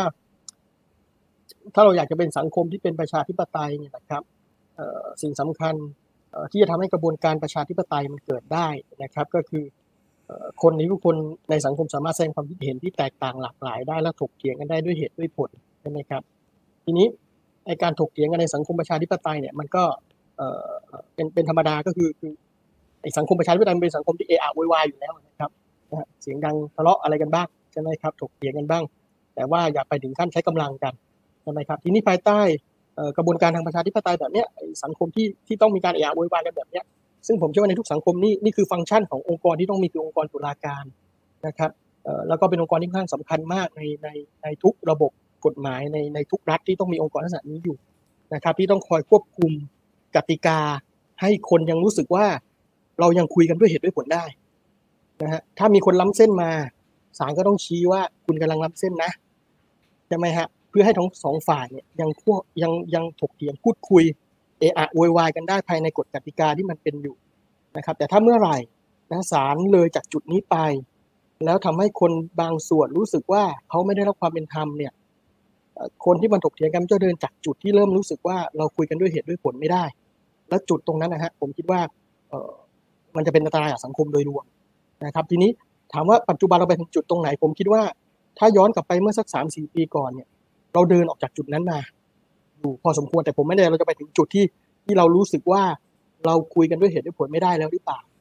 นะครับแต่ว่ามันค่อนมันมันมันออกมาจากจุดที่ที่ที่มันควรจะเป็นแล้วล่ะนะครับนั่นหมายความว่าผมว่าฟังก์ชันของศาลที่สำคัญมากๆขององค์กรตุลาการที่สำคัญมากๆ ก็คือ การชี้ ถูกชี้ผิดให้เห็นว่าคุณกำลังล้ำเส้นนะฮะในกระบวนการประชาธิปไตยที่มันเกิดขึ้นอยู่ทั้งสองฝ่ายนะครับไม่ว่าจะไม่ไม่ใช่ทั้งสองฝ่ายต้องบอกไม่ว่าจะเป็นฝ่ายไหนนะครับ รวมถึงตัวเจ้าหน้าที่รัฐเองด้วยนะครับผมยกตัวอย่างง่ายๆนะครับผมยกตัวอย่างง่ายๆว่า ถ้าการชุมนุมที่ผ่านมาเมื่อเมื่อเมื่อเมื่อสองวันก่อนครับถ้าเราคิดว่ากระบวนการที่ทำเราเรายังมีประสิทธิภาพเนี่ยอย่างน้อยที่สุด ภาพข่าวที่เห็นที่มีเจ้าหน้าที่กระทำความผิดเนี่ยมันต้องมีคนรับผิดชอบ ช่ไหมฮะเพื่อให้อีกฝ่ายเนี่ยรู้สึกว่าโอเค เรายังมีกติกาที่ถกเถียงกันด้วยเหตุด้วยผลได้นะครับ ในขณะเดียวกันในภาพของเจ้าหน้าที่เองที่ทำงานตรงนี้เนี่ยนะครับเขาก็ต้องรับรู้ในในการใช้อำนาจของเขาด้วยนะครับว่ามีคนที่อาจจะใช้กำลังทำอะไรไม่ถูกอยู่บ้าง สิ่งที่ควรจะต้องทำก็คือการคนเหล่านี้ออก แล้วทำอย่างไรให้คนที่ใช้สิทธิเสรีภาพโดยสงบปราศจากอาวุธเนี่ยเขายังคงสามารถแสดงความคิดเห็นของเขาต่อไปได้อยู่ ช่ไหมครับผมว่าภายใต้สังคมแบบเนี้ยองค์กรตุลาการค่อนข้างสำคัญที่จะทำให้ทุกคนอยู่ในในร่องในรอยและรู้สึกว่าคุยกันได้ด้วยเหตุผล ซึ่งตรงนี้ผมผม ผมเป็นประเด็นที่ผมค่อนข้างกังวลครับว่าเอ่อถ้าถ้าเอ่อการตัดสินอะไรเรายังไปในรูปแบบนี้อยู่เท่าที่เราเห็นนะครับ ผมผม แล้วเราอาจจะยังอธิบายด้วยเหตุผลในทางกฎหมายได้ได้ไม่ดีพอเนี่ยโอกาสที่มันจะมีคนที่รู้สึกว่ามันคุยกันด้วยเหตุผลไม่ได้เนี่ยมันมันจะเกิดขึ้นแล้วมันจะอันตรายมากๆกับกับสังคมไทย นะครับ อันนี้ผมคิดว่าอาจจะเน้นตัวบทบาทของขององค์กรตุลาการเยอะนิดหนึ่งนะครับเพราะผมว่านี่เป็นเป็นหัวใจที่ค่อนข้างสำคัญอาจารย์ดูบทบาทขององค์กรตุลาการที่ผ่านมาแล้วเนี่ยคิดว่าเขาเข้าใจตรงหรือเข้าใจคล้าย ๆ กับอาจารย์ไหมครับ มันมีเคสล่าสุดจริง ๆ ก็ไม่ถึงกับเกี่ยวกับกระบวนการยุติธรรมทางอาญาที่เราคุยกันมาเยอะในในในวันนี้นะครับคือเคสสารรัฐธรรมนูญใช่ไหมครับสารรัฐธรรมนูญเพิ่งตัดสิน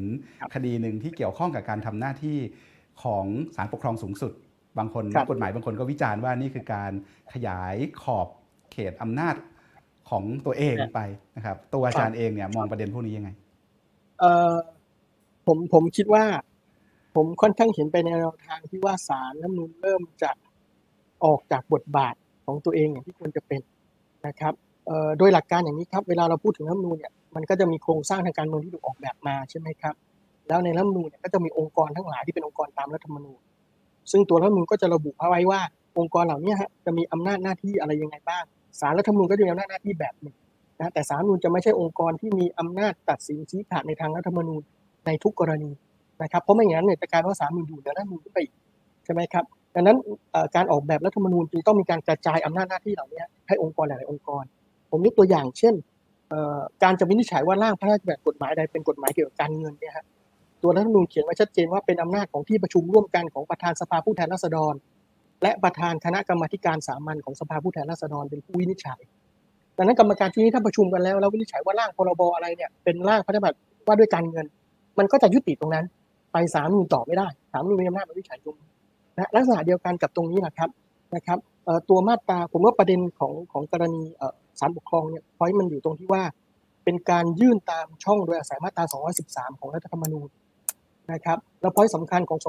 213 ของรัฐธรรมนูญก็คือว่าคนที่จะยื่นได้ต้องเป็นผู้ที่อ้างว่าถูกละเมิดในสิทธิเสรีภาพ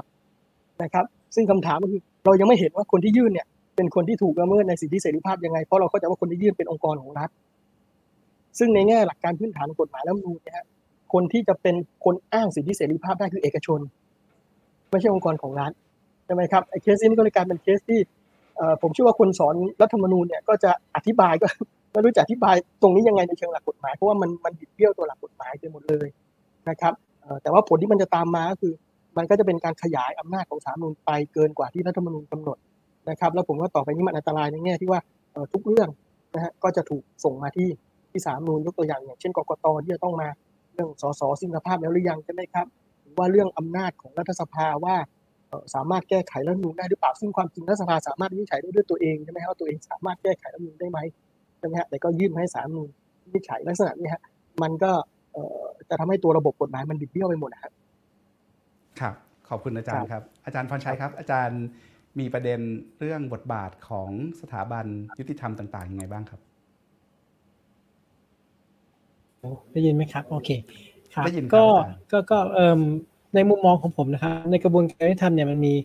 นับเหมือนที่ที่อาจารย์นับก็คือมีตำรวจอายการศาลราชทัณฑ์และองค์กรทางของพรรครัฐอื่นๆนะครับประเด็นปัญหาที่ผมเห็นอันนึงคือ เราพยายามปฏิรูปตัวองค์กรเนี่ยแล้วเราก็มองว่ามันมีปัญหาในตัวองค์กร เราพยายามปฏิรูปมันเนี่ยผมถ้าจำไม่ผิดตั้งแต่อ่านหนังสือมาได้จำความได้ ตั้งแต่ปี 2530 ต้นๆเลยนะครับ แต่เราพอมาถึงจุดนี้แล้วก็ยังพบว่าการปฏิรูปนั้นยังไม่เกิดขึ้น แล้วผมเคยเข้าประชุมแล้วก็เคยคุยแลกเปลี่ยนกับศาลแล้วกันนะครับศาลบางท่านก็บอกว่าพอเราจะปฏิรูปตำรวจทีไร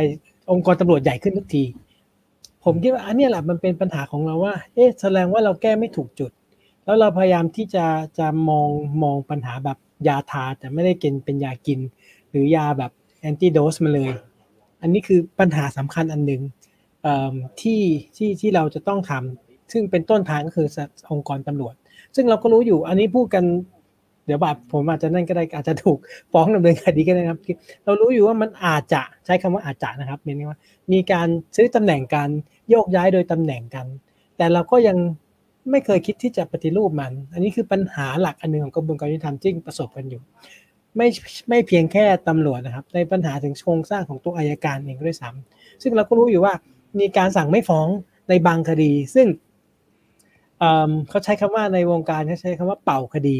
ซึ่งผมไม่ได้หมายความว่า อันนี้ขอต้องโน้ตเน้นเน้นย้ำไว้นะครับว่าไม่ได้หมายความว่าทั้งองค์กรในการไม่ดี มีบางส่วนที่ดีมาก แล้วก็คุยกันแลกเปลี่ยนกันได้ แต่เราพบว่ามันมีบางส่วนที่มันเป็นสีดำๆซึ่งมันทำให้เกิดการดำทั้งหมดขององค์กร ผมใช้คำคำใช้แปลอาจจะนั่นเร็วแรงกันไปแต่ต้องขออภัยทางไอองค์กรเขาด้วย นอกจากนี้แล้วเนี่ย เรายังก้าวขึ้นไปอีกเป็นศาลเนี่ย ผมก็มองว่าคือศาลเนี่ยเท่าที่ perception หรือการที่สัมผัสมาเนี่ย ไม่มีปัญหาเรื่องการคอร์รัปชันอาจจะมีผมก็ไม่ทราบนะครับ แต่ในมุมมองไม่มี แต่ศาลเนี่ยเป็นองค์กรซึ่งอยู่องค์คาพยพเนี่ยมันอยู่สูงจนกระทั่งไม่สามารถที่จะไป interact กับตำรวจอัยการหรือราชทัณฑ์ได้เลย เราจะพบได้ว่าศาลจะมีมุมมองว่าในการลงโทษตลอดเวลา แล้วพบว่าโอเคกฎหมายว่าอย่างนี้ลงโทษตามนี้ แล้วก็ลงโทษตามนั้น แต่เราลืมตั้งคำถามว่าศาลเนี่ยควรที่จะเป็นองค์กรที่สามารถที่จะเข้าใจกระบวนการยุติธรรมโดยภาพรวมด้วย ซึ่งถามว่ามีการประชุมกันไม่มีนะครับ แต่การประชุมนั้นมันไม่ได้เกิดการ understanding อะมันไม่เกิดการเข้าใจร่วมกัน มันเกิดการแบ่งงานกันทำเหมือนเดิม นี่มันมองผมว่ามันก็เลยเป็นปัญหาเหมือนกัน กับกระบวนการยุติธรรมกับกับกับองค์กรต่างๆ ทีนี้ผมขอพูดประเด็นถึงศาลรัฐธรรมนูญเช่นเดียวกัน ตอนนี้เรากลายเป็น เป็นเป็นการผูกพันทางรัฐธรรมนูญกับสารรัฐธรรมนูญไปแล้วผมคิดว่าเราเราอิงกับสารรัฐธรรมนูญมากจน จนผมคิดว่าไม่น่าเชื่อว่าตั้งแต่2540เนี่ยเราเราไม่ได้คาดหวังกับสารรัฐธรรมนูญเยอะขนาดนี้ เราคาดว่าสารรัฐธรรมนูญเป็นผู้พิทักษ์รัฐธรรมนูญ แต่ที่ผ่านมาเราณปัจจุบันนั้นเนี่ยเพิ่งคดีล่าสุดเนี่ยนะครับ เราพบว่าเฮ้ยสารรัฐธรรมนูญน่าจะเป็น เขาเรียกว่าเป็นเป็น father of all courts ใช้คำนี้ภาษาอังกฤษเลยเป็นเป็นเป็นเป็นผู้ก่อร่างสร้างของทุกๆศาลเลย ซึ่งซึ่งมันไม่ในมุมมองผมนะครับ หลักการพื้นฐานก็คือเราอยู่ใน dual court system ซึ่งแต่ละคอร์ดมีอำนาจศาลของแต่ละตนศาลยุติธรรมก็มีศาลของเขาศาลน้ำพนูนก็เป็นของเขาศาลปกครองก็เป็นของเขาดังนั้นเราต้องมีการเคารพคำตัดสินของแต่ละศาลแล้วยิ่งอย่างยิ่ง เช่นมติที่ประชุมของศาลปกครองสูงสุด ให้มีคำตัดสินอย่างนั้นมติที่ประชุมนี้ไม่ใช่กฎหมายเลยนะครับดังนั้นศาลรัฐธรรมนูญในมุมมองผมนะครับ เฉพาะผมอาจจะเป็นผมคนนี้ได้ ไม่มีสิทธิในการที่จะ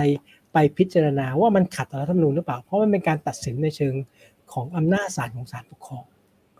อันนี้เราเกิดภาพให้เห็นได้ว่ามันเกิดการบิดเบี้ยวในกระบวนการพึ่งพิงศาลรัฐธรรมนูญ ซึ่งศาลอาจจะไม่อยากให้พึ่งพิงก็ได้นะครับ แต่เราไปพึ่งพิงท่าน ทำให้เกิดกระบวนการที่คิดว่าเอ้ยมันเกิดการต้องปฏิรูปหรือการปรับปรุงกระบวนการพวกนี้สักหน่อยหนึ่งแต่อย่างที่ย้ำคือตั้งแต่ผมเรียนมาตั้งแต่ 40 นะครับ จนถึงปัจจุบันผมก็ยังไม่เห็นว่าการปฏิรูปนั้นมันเกิด effective หรือการประสิทธิผลอะไรนะครับ ก็หวังแต่ว่าเราน่าจะต้องพยายามเติมพยายามแก้ปัญหาตรงนั้นให้ได้ร่วมกันนะครับ ครับอาจารย์พูดถึงตำรวจ อาจารย์พูดถึงศาลกรณีอาจารย์น่าสนใจครับ คืออย่างเคส อย่างสารรัฐธรรมนูญเนี่ยถ้าเกิดสมมติเอานักกฎหมายสองท่านอย่างน้อยสองท่านในที่นี้ก็บอกแล้วว่าสารรัฐธรรมนูญเนี่ยอาจจะตีความอำนาจหน้าที่ตัวเองเกินเลยนี่เป็นบทบทวิเคราะห์ทางวิชาการเนี่ยของทั้งสองท่านบอกแบบนั้น ที่ถ้าเกิดเป็นอย่างนั้นแล้วเนี่ยเออเราจะมีกระบวนการอะไรที่มาช่วยคานอำนาจสารรัฐธรรมนูญจะไปกันต่อยังไง หรือว่าอาจารย์ยกตัวอย่างอย่างเคสตำรวจเนี่ยวันนี้หลายท่านคุย ตำรวจถูกตั้งคำถาม เรื่องบทบาทในการสลายผู้ชุมนุมในการกำกับดูแลผู้ชุมนุมเนี่ยนะครับแล้วคนก็วิจารณ์กันเยอะเลยทำเกินกว่าเหตุทำเกินกว่ากฎหมายทำเกินสัดส่วน ถ้ามีกรณีแบบนี้เราจะจัดการตำรวจที่ทำเกินกฎหมายทำเกินสัดส่วนยังไง ในระบบมันทำอะไรกันได้บ้าง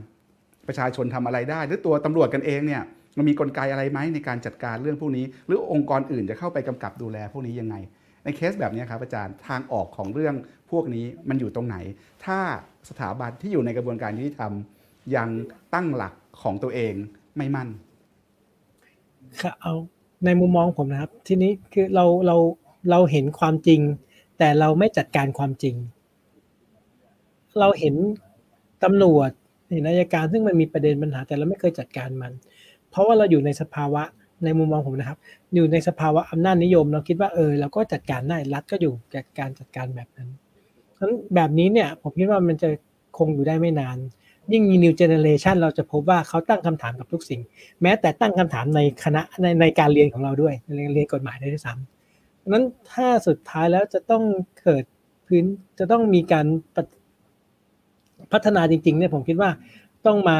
ยอมรับความจริงแล้วก็ ดำเนินการแก้ไขปัญหากับความจริงให้ได้ ผมก็ยังมองไม่เห็นทางนะครับ ผมว่าแม้ว่าเป็นอาจารย์เนี่ย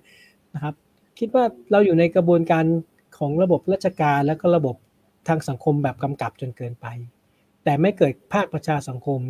ผมยังเคยคุยกับเพื่อนในในในที่ต่างประเทศว่าเฮ้ย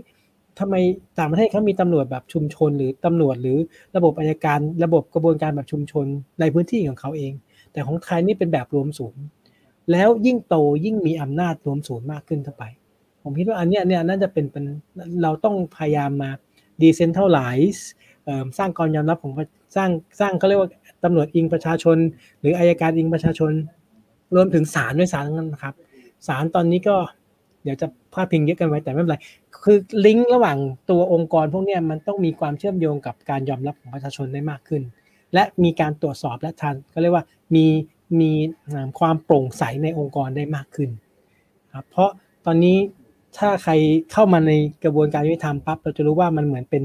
เขาวงกฏพยายามแก้นี้ก็ไปโป่งนี่พยายามแก้ปัญหาเรื่องปากท้องตำรวจปั๊บสุดท้ายมันก็ได้แก้ปัญหาเรื่องปากท้องตำรวจมันไปแก้มันไม่ได้แก้ปัญหาคอร์รัปชันอย่างเงี้ยนะครับมันก็เลยเป็นประเด็นหลาย ๆ อันที่เราต้องมาผสมผสานกัน นี่ในมุมมองคิดได้สั้นๆประมาณนี้ก่อนนะครับ ครับขอบคุณครับอาจารย์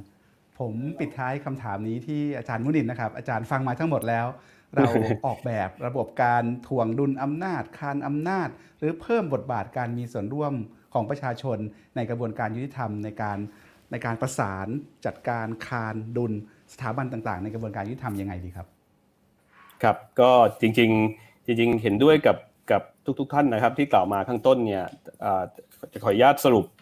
ในมุมมองของตัวเองอย่างนี้แล้วกันนะครับว่า จริงๆ เรื่องเรื่องตำรวจเนี่ยนะครับคือถ้าเรามองกระบวนการยุติธรรมในภาพรวมทั้งหมดเนี่ยนะครับก็จะเห็นตัวละครอยู่อยู่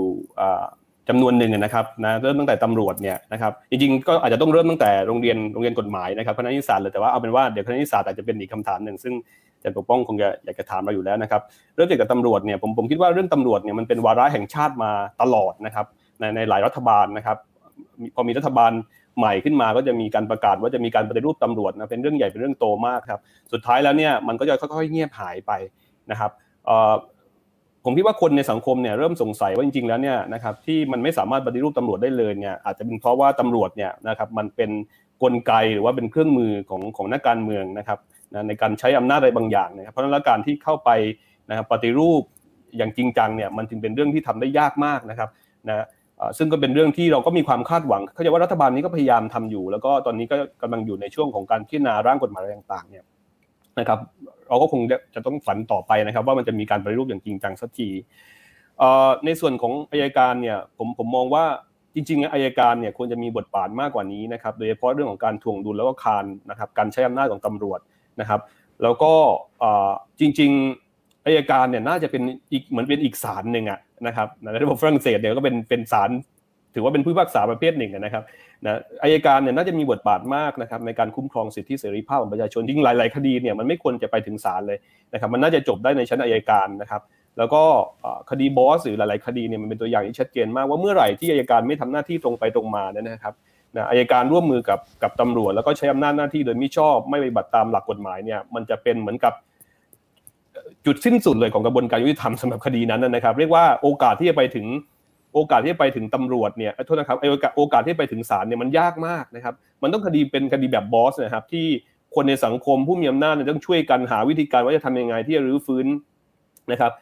ทำให้มันไปต่อได้นะครับ แต่ถ้าเรานึกถึงคดีเล็ก ๆ คดีที่ไม่ค่อยมีคนสนใจเนี่ยนะครับเมื่ออัยการเนี่ยนะครับนะไม่ได้ทำหน้าที่นะครับอย่างตรงไปตรงมาเนี่ยนะครับมันก็คือเป็นการปิดฉาก นะครับความยุติธรรมให้กับคนคนหนึ่งเลยนะครับ เพราะนั้นแล้วเนี่ยผมผมก็คิดว่าเราเราคงต้องเรียกร้องนะครับอายการให้ให้มีบทบาทในการพิทักษ์นะครับสิทธิเสรีภาพของประชาชนนะครับมากกว่านี้นะครับ แล้วก็ผมยังหวังว่าระบบกฎหมายที่กำลังจะมีการแก้ไขเนี่ยนะครับ จะให้บทบาทอายการในการเข้าไปตรวจสอบทวงดุลนะครับนะมากขึ้นนะครับในส่วนของศาลเนี่ยนะครับผมคิดว่าศาลเนี่ยคงจะเป็นเป้าหมายหลักของของของหลาย ๆคนนะครับ ต้องผมเนี่ยเห็นด้วยกับอาจารย์สุริชัยมากๆนะครับ ว่าถ้าเรามองดูในภาพ ภาพรวมเนี่ยนะครับศาลอาจจะมีข้อวิพากษ์วิจารณ์นู่นนี่นั่นนะครับ แต่ว่าถ้าเราพูดให้ความเป็นธรรมกับศาลด้วยเนี่ยต้องบอกว่าในคดีในภาพรวมไม่ว่าจะเป็นคดีอาญาคดีแพ่งนะครับ หรือแม้กระทั่งคดีทางการเมืองอะไรต่างๆเนี่ยถ้าพูดถึงศาลยุติธรรมเนี่ยนะครับก็แน่นอนนะครับ ในภาพรวมก็ศาลก็ทำหน้าที่ได้ดีในระดับหนึ่งนะครับ แต่ว่าผมคิดว่าศาลยุติธรรมเนี่ยนะครับอาจจะถูกวิพากษ์วิจารณ์มากนะครับในช่วงนะครับปี 2 ปีที่ผ่านมาเนี่ยนะครับอย่างที่อาจารย์สุทธิชัยพูดเลยนะครับว่า คือช่วงเวลานี้มันเป็นช่วงเวลาที่เซนซิทีฟมากๆนะครับแล้วก็คนมีมีความคาดหวังมาก ในช่วงเวลานี้เป็นคนมองศาลว่าเป็นที่พึ่งสุดท้ายในกระบวนการยุติธรรมเนี่ยนะครับถ้าเกิดศาลเนี่ยนะครับเรียกว่าถูกตั้งข้อสงสัยว่าไม่ได้ปฏิบัติหน้าที่ตรงไปตรงมาตามหลักกฎหมาย หรือว่าศาลกำลังทำหน้าที่ภายใต้ความกดดันอะไรบางอย่างนะครับไม่ว่าจากภายในหรือภายนอกก็ดีเนี่ยนะมันเหมือนกับความหวังนะครับของกระบวนการยุติธรรมเนี่ยมันมันจบสิ้นเลยสำหรับคนคนหนึ่งเพราะฉะนั้นเนี่ย นะครับฟีดแบ็ที่ตามมานะครับเสียงที่ตามมาเนี่ยนะครับต่อการปฏิบัติหน้าที่ของศาลเนี่ยมันจึงมันจึงแรงตามไปด้วยนะครับคนก็วิพากษ์วิจารณ์เยอะมาก ซึ่งซึ่งผมก็รู้สึกรู้สึกเสียใจแล้วก็เสียดายแทนผู้พิพากษาจำนวนมากเลยนะครับจริงผมผมเชื่อว่าผู้พิพากษาส่วนใหญ่เนี่ยนะครับท่านก็ทำหน้าที่ตรงไปตรงมาตามหลักกฎหมายนะครับทำดีอยู่แล้วนะครับ แต่ว่าในบางเรื่องเนี่ยมันก็เป็นเรื่องที่พอคนมีความคาดหวังเนี่ยนะครับ ว่ามันจะต้องเป็นเป็นเป็น อะไรที่ศาลเนี่ยต้องต้องละเอียดอ่อนนะครับ แล้วก็ต้องตัดสินโดยใช้วิจารณญาณมากกว่าปกตินะครับ แล้วก็มีความกล้าหาญในการในการปฏิบัติตามหลักกฎหมายนะครับ อย่างตรงไปตรงมาเนี่ยนะครับ แล้วก็มันไม่เป็นไปตามอย่างที่คนคาดหวังเนี่ยนะครับ มันก็ก่อให้เกิดวิกฤตการณ์นะครับ ในเรื่องของอาจจะเรียกว่าวิกฤตศรัทธานะครับต่อต่อองค์กรตุลาการในภาพรวมนะครับ ซึ่งตรงนี้ผมคิดว่าศาลเองอาจจะต้องมาทบทวนเหมือนกันนะครับในเรื่องนี้นะครับก็ไม่อยากให้ให้เรื่อง เล็กๆนะครับมันทำให้นะครับสิ่งดีๆในภาพรวมๆเนี่ยมันเสียมันเสียไปด้วย จริง ๆ ในเรื่องของสารเรื่องความเป็นอิสระทั้งหลายเนี่ยนะครับก็มีการพูดคุยกันมาพอสมควรนะนักวิชาการก็พยายามเสนอคือเขาพยายามมองว่าสารสารยุติธรรมเนี่ยนะครับเราพูดถึงสารยุติธรรมต้องเป็นสารที่ใหญ่ที่สุดนะครับนะคดีส่วนใหญ่ก็อยู่ที่นี่เนี่ยนะครับก็เป็นสารที่อาจจะขาดความยึดโยงกับประชาชน เป็นสารที่นะครับในเรื่องของความเป็นอิสระอะไรต่างๆพวกนี้มีปัญหาหรือเปล่านะครับสิ่งที่ผมกังวลเนี่ยนะครับผม ผมไม่ได้กังวลว่าสารเนี่ยนะครับมีอิสระมากเกินเกินไปนะครับนะผมกับกังวลนะครับ คือสิ่งที่ผมเห็นในช่วงไม่นานมานี้เนี่ยกับกังวลว่าศาลนี่กำลังสูญเสียความเป็นอิสระนะครับนะผมผมรู้สึกนะครับ ผมคิดว่าสิ่งที่คนวิพากษ์วิจารณ์กันนะฮะจากการสังเกตในบางคดีเนี่ยนะครับ คนกำลังสงสัยว่าศาลกำลังนะครับตัดสินคดีนะครับนะฮะด้วยความเป็นอิสระนะครับนะด้วยความเป็นกลาง จริง ๆ หรือไม่นะครับศาลตกอยู่ภายใต้อิทธิพลนะครับก็คือเรื่องของนะครับอคติทั้งหลายนะครับนะเรื่องของความชอบนะครับการการมีอุดมนะครับอุดมการทางการเมืองแบบใดแบบหนึ่ง หรือว่าความเกรงกลัวต่อความกดดันอะไรต่างๆ พวกนี้หรือเปล่านะครับ อันนี้คือนะครับปัจจัยที่ทำให้ศาลเนี่ยไม่สามารถทำหน้าที่ได้อย่างเป็นอิสระ ตรงนี้นะครับก็มีคนตั้งตั้งคำถามนะครับ แล้วก็ ตั้งข้อสังเกตก็เป็นเรื่องที่ศาลเนี่ยนะครับต้องพิสูจน์นะครับนะตัวเองว่าตัวเองได้ทำหน้าที่อย่างเป็นกลางและอย่างเป็นอิสระนะครับภายใต้หลักกฎหมายนะครับ อีกหลาย ๆ เรื่องซึ่งซึ่งผมกังวลมากนะครับถึงถึงความเป็นอิสระของศาลเนี่ยนะครับนะก็คือการที่ศาลเนี่ยนะครับอาจจะเข้าไปคอนเน็กนะครับกับกับภายนอกนะครับมากเกินเกินไปหรือเปล่านะครับ ผมยกตัวอย่างเช่นการเข้าไปร่วมหลักสูตรอะไรทั้งหลายที่เกิดขึ้นเหมือนว่าเป็นดอกเห็ดเลยตอนนี้นะครับหลักสูตรร่วมกันระหว่างเอกชน หน่วยงานภาครัฐ แล้วก็ดึงผู้พักษาเข้ามาอบรมอะไรทั้งหลายเนี่ยซึ่งแต่ก่อนเราไม่ค่อยเห็นมากกว่าขนาดนี้นะครับ แล้วก็คณะกรรมการตุลาการศาลยุติธรรมเองเนี่ยค่อนข้างจะเซนซิทีฟกับการที่อนุญาตให้ผู้พิพากษาเนี่ยนะครับเข้าไปทำหน้าที่นะครับในองค์กรบริหารนะครับนะไปใช้อำนาจรัฐนะครับใช้อำนาจทางปกครอง แต่ก่อนเนี่ยมีแทบจะเรียกว่าไม่มีเลยนะครับ ช่วงหลังเราเริ่มเห็นเยอะมากขึ้นนะครับนะแล้วก็การหลักสูตรอะไรทั้งหลายที่ผมพูด มาเนี่ยนะครับ ซึ่งบางคนบอกว่าเป็นเรื่องที่ดีนะครับ ที่ศาลได้ไปพบป่าผู้คุณผู้คนนะครับ แล้วก็เปิดโลกทัศน์แต่ผมมองว่ามันจะเป็นคือหลักสูตรเหล่านั้นเนี่ยนะครับมันเป็นเป็นหลักสูตรเรื่องของการสร้างเครือข่ายเป็นเรื่องของ networking ซึ่งเป็นเรื่องที่ศาลเนี่ยนะครับในอดีตเนี่ยค่อนข้างระมัดระวังมากนะครับ จริงๆศาลเองเนี่ยก็ได้พัฒนานะครับหน่วยในทางวิชาการที่เข้มแข็งมากขึ้นเรื่อยๆนะครับเรากำลังพูดถึงสถาบันพัฒนาข้าราชการฝ่ายตุลาการใช่ไหมครับ ซึ่ง ซึ่งศาลเองก็พยายามพัฒนาให้กลายเป็นหน่วยวิจัยทางนิติศาสตร์หรือว่าหน่วยทางวิชาการของศาลที่ที่เข้มแข็ง มีการจัดหลักสูตรอบรมอะไรทั้งหลายให้กับผู้พิพากษาอัปเดตผู้พิพากษาตลอดเวลา ซึ่งผมมองว่าองค์องค์กรเนี้ยนะครับมันเพียงพอที่จะอัปเดตผู้พิพากษานะครับให้มีความรู้ใหม่ๆ ให้ทันการเปลี่ยนแปลงสังคมอยู่แล้ว โดยที่ไม่จำเป็นจะต้องเข้าไปเกี่ยวข้องกับนะครับหลักสูตร networking อะไรทั้งหลายนะครับช่องทางเหล่านี้นะครับมันเป็นจุดที่ทำให้ไอไอความเป็นอิสระ ซึ่งมันเป็นจุดแข็งนะครับ ของศาลยุติธรรมเนี่ยนะครับมันเริ่มเกิดช่องโหว่นะครับแล้วก็มันทำให้อำนาจภายนอกอะไรทั้งหลายเนี่ยนะครับมันเข้าไปนะครับนะมากกว่าเดิมอีกนะครับ อันนี้เป็นเรื่องที่ที่ที่ผมเนี่ยรู้สึกรู้สึกกังวลแทนศาลนะครับ และคิดว่าศาลจะต้องต้องกลับไปทบทวนนะครับเราพูดถึงศาลอื่นบ้างนะครับศาลปกครองก็นะครับทำหน้าที่ผมอาจจะไม่ได้มีนะครับความเห็นอะไรมากนักเกี่ยวกับศาลปกครองนะครับ แต่ว่าศาลน้ำนูนเนี่ยอย่างหลายท่านพูดเนี่ยก็เป็น เป็นพัฒนาการในบางอย่างที่ผมคิดว่านักกฎหมายส่วนใหญ่ต้องต้องพูดอย่างนี้นะวิตกกังวลเป็นอย่างยิ่งนะครับ เรื่องของการขยายเขตอำนาจนะครับ ของศาลน้ำนูนออกมาอย่างที่เรียกว่าไม่มีขีดจำกัดเนี่ยนะครับนะมันเป็นเรื่องที่อันตรายมากต่อเรื่องของการคุ้มครองสิทธิเสรีภาพของประชาชน แล้วก็นะครับมันมันมีความน่ากังวลนะครับว่าศาลเนี่ยจะถูกใช้เป็นเครื่องมือในทางการเมืองหรือไม่นะครับอันนี้เป็นเรื่องของความน่ากังวล ซึ่งศาลเองก็ต้องต้องพิสูจน์ว่าศาลเนี่ยนะครับตัดสินอย่างเป็นกลาง นะครับแล้วก็เป็นอิสระนะครับนะผมผมผมเห็นด้วยกับท่านอาจารย์สุทธิชัยนะครับว่าจริง ๆ ถึงแม้ชื่อมันจะชื่อว่าศาลรัฐธรรมนูญเนี่ยแต่ไม่ได้หมายความว่ามันคือศาลที่ทำหน้าที่ตัดสินข้อพิพาทในทางรัฐธรรมนูญทุกเรื่องนะครับนะแล้วก็เป็นหลักที่ยอมรับทั่วกันนะครับว่ามันมีองค์กรที่พิทักษ์รัฐธรรมนูญเนี่ยหลายองค์กรมากนะครับ องค์กรที่ชี้ขาดข้อพิพาททางรัฐธรรมนูญนะครับ แล้วก็ศาลเนี่ยนะครับนะระบบศาลเราเนี่ยนะครับเราไม่ได้ คือศาลนูนไม่ใช่ศาลสูงสุดนะครับผมต้องยืนยันอย่างนี้นะครับนะถึงแม้ว่ามันจะไปแตกกับกฎหมายที่เป็นกฎหมายสูงสุด คือไปรับผิดชอบนะครับข้อพิพาทที่เกี่ยวกับกฎหมายสูงสุดมาก แต่มันก็ไม่ได้ทำให้ศาลนูนเป็นเป็นศาลสูงสุดนะครับศาลนูนก็ต้องเคารพนะการทำงานนะครับการพิทักษ์รัฐธรรมนูญของศาลปกครองสูงสุดศาลนูนก็ต้องเคารพการพิทักษ์รัฐธรรมนูญของศาลฎีกานะครับหรือศาลยุติธรรม ซึ่งทุกๆศาลเนี่ยก็ทำหน้าที่พิทักษ์รัฐธรรมนูญก็คือคุ้มครองสิทธิเสรีภาพของประชาชนทั้งนั้นนะครับ จริงๆ แล้วจะว่าไปเนี่ยมันก็มีกฎหมายเขียนไว้ชัดเจนมากนะครับนะไอตัวพระราชบัญญัติประกอบรัฐธรรมนูญว่าด้วยวิธีพิจารณาของศารัฐธรรมนูญนะครับพศ2561เนี่ยในวงเล็บในมาตรา 46 นะครับวงเล็บที่ 4 ก็เขียนอยู่เลยว่าศารัฐมนูญเนี่ยนะครับจะไม่นะครับพิจารณานะครับนะวินิจฉัยนะครับเรื่องที่อยู่ในการพิจารณาอยู่ในระหว่างการพิจารณาของศาลอื่นนะครับหรือว่านะครับนะศาลอื่นเนี่ยมีคำพิพากษาถึงที่สุดแล้ว อันนี้ก็เขียนไว้ชัดนะครับใน ในตัวตัวพรบประกอบรัฐธรรมนูญนะครับว่าด้วยวิธีพิจารณาของศาลรัฐธรรมนูญนะครับ ซึ่งตรงนี้นะครับนะก็เป็นจุดที่เอ๊ะทำไมกฎหมายเขียนไว้ชัด หลักการในทางทฤษฎีก็เขียนไว้ชัด แต่ทำไมศาลรัฐธรรมนูญนะครับถึงพยายามขยายเขียนหน้าตัวเอง แล้วมีคนเนี่ยมีนักกฎหมายเนี่ยนะครับพูดว่าสมัยก่อนเนี่ยเวลาเราทำงานใช่ไหมครับที่ผ่านมาเนี่ยเวลาเรานักกฎหมายในภาคเอกชนก็ได้เวลาแอดไวซ์ลูกความเนี่ยเขาก็จะอ้างคำพิพากษาดีกาว่าเนี่ยศาลดีกาวางหลักไว้แบบนี้แบบนี้นะก็น่าจะเชื่อถือว่า นะครับคำตอบของปัญหาเนี่ยก็น่าจะประมาณนี้แหละ ต่อไปนี้เนี่ยไม่สามารถอ้างแบบนั้นได้อีกแล้วครับ ต้องเขียนหมายเหตุว่านะครับสารรัฐมนูลอาจจะกลับคำพิพากษาศาลฎีกานะครับ ให้รอคำวิจัยของสารรัฐมนูลก่อนอะไรอย่างนี้เป็นต้นนะครับ ซึ่งสิ่งที่ตามมาคืออะไรมันคือการสร้างนะครับความนะครับไม่ชัดเจนแน่นอนนะครับ ในสิทธิและหน้าที่ของบุคคล คือเราไม่รู้ว่าสุดท้ายแล้วเนี่ยนะครับ เราจะมีสิทธิหน้าที่อย่างไรกันแน่ในทางกฎหมายนะครับ เพราะว่านะครับนะ สารรัฐนูลเนี่ยขยายเขตหน้าตัวเองนะครับ ไปมีอำนาจในการถึงขนาดนะครับ ไปล่วงลูกคำวินิจฉัยนะครับของศาลปกครองสูงสุด ซึ่งซึ่งนั้นเป็นที่ประชุมใหญ่ของศาลปกครองสูงสุดด้วยนะครับนะมีตุลาการก็นะเป็นผู้เชี่ยวชาญ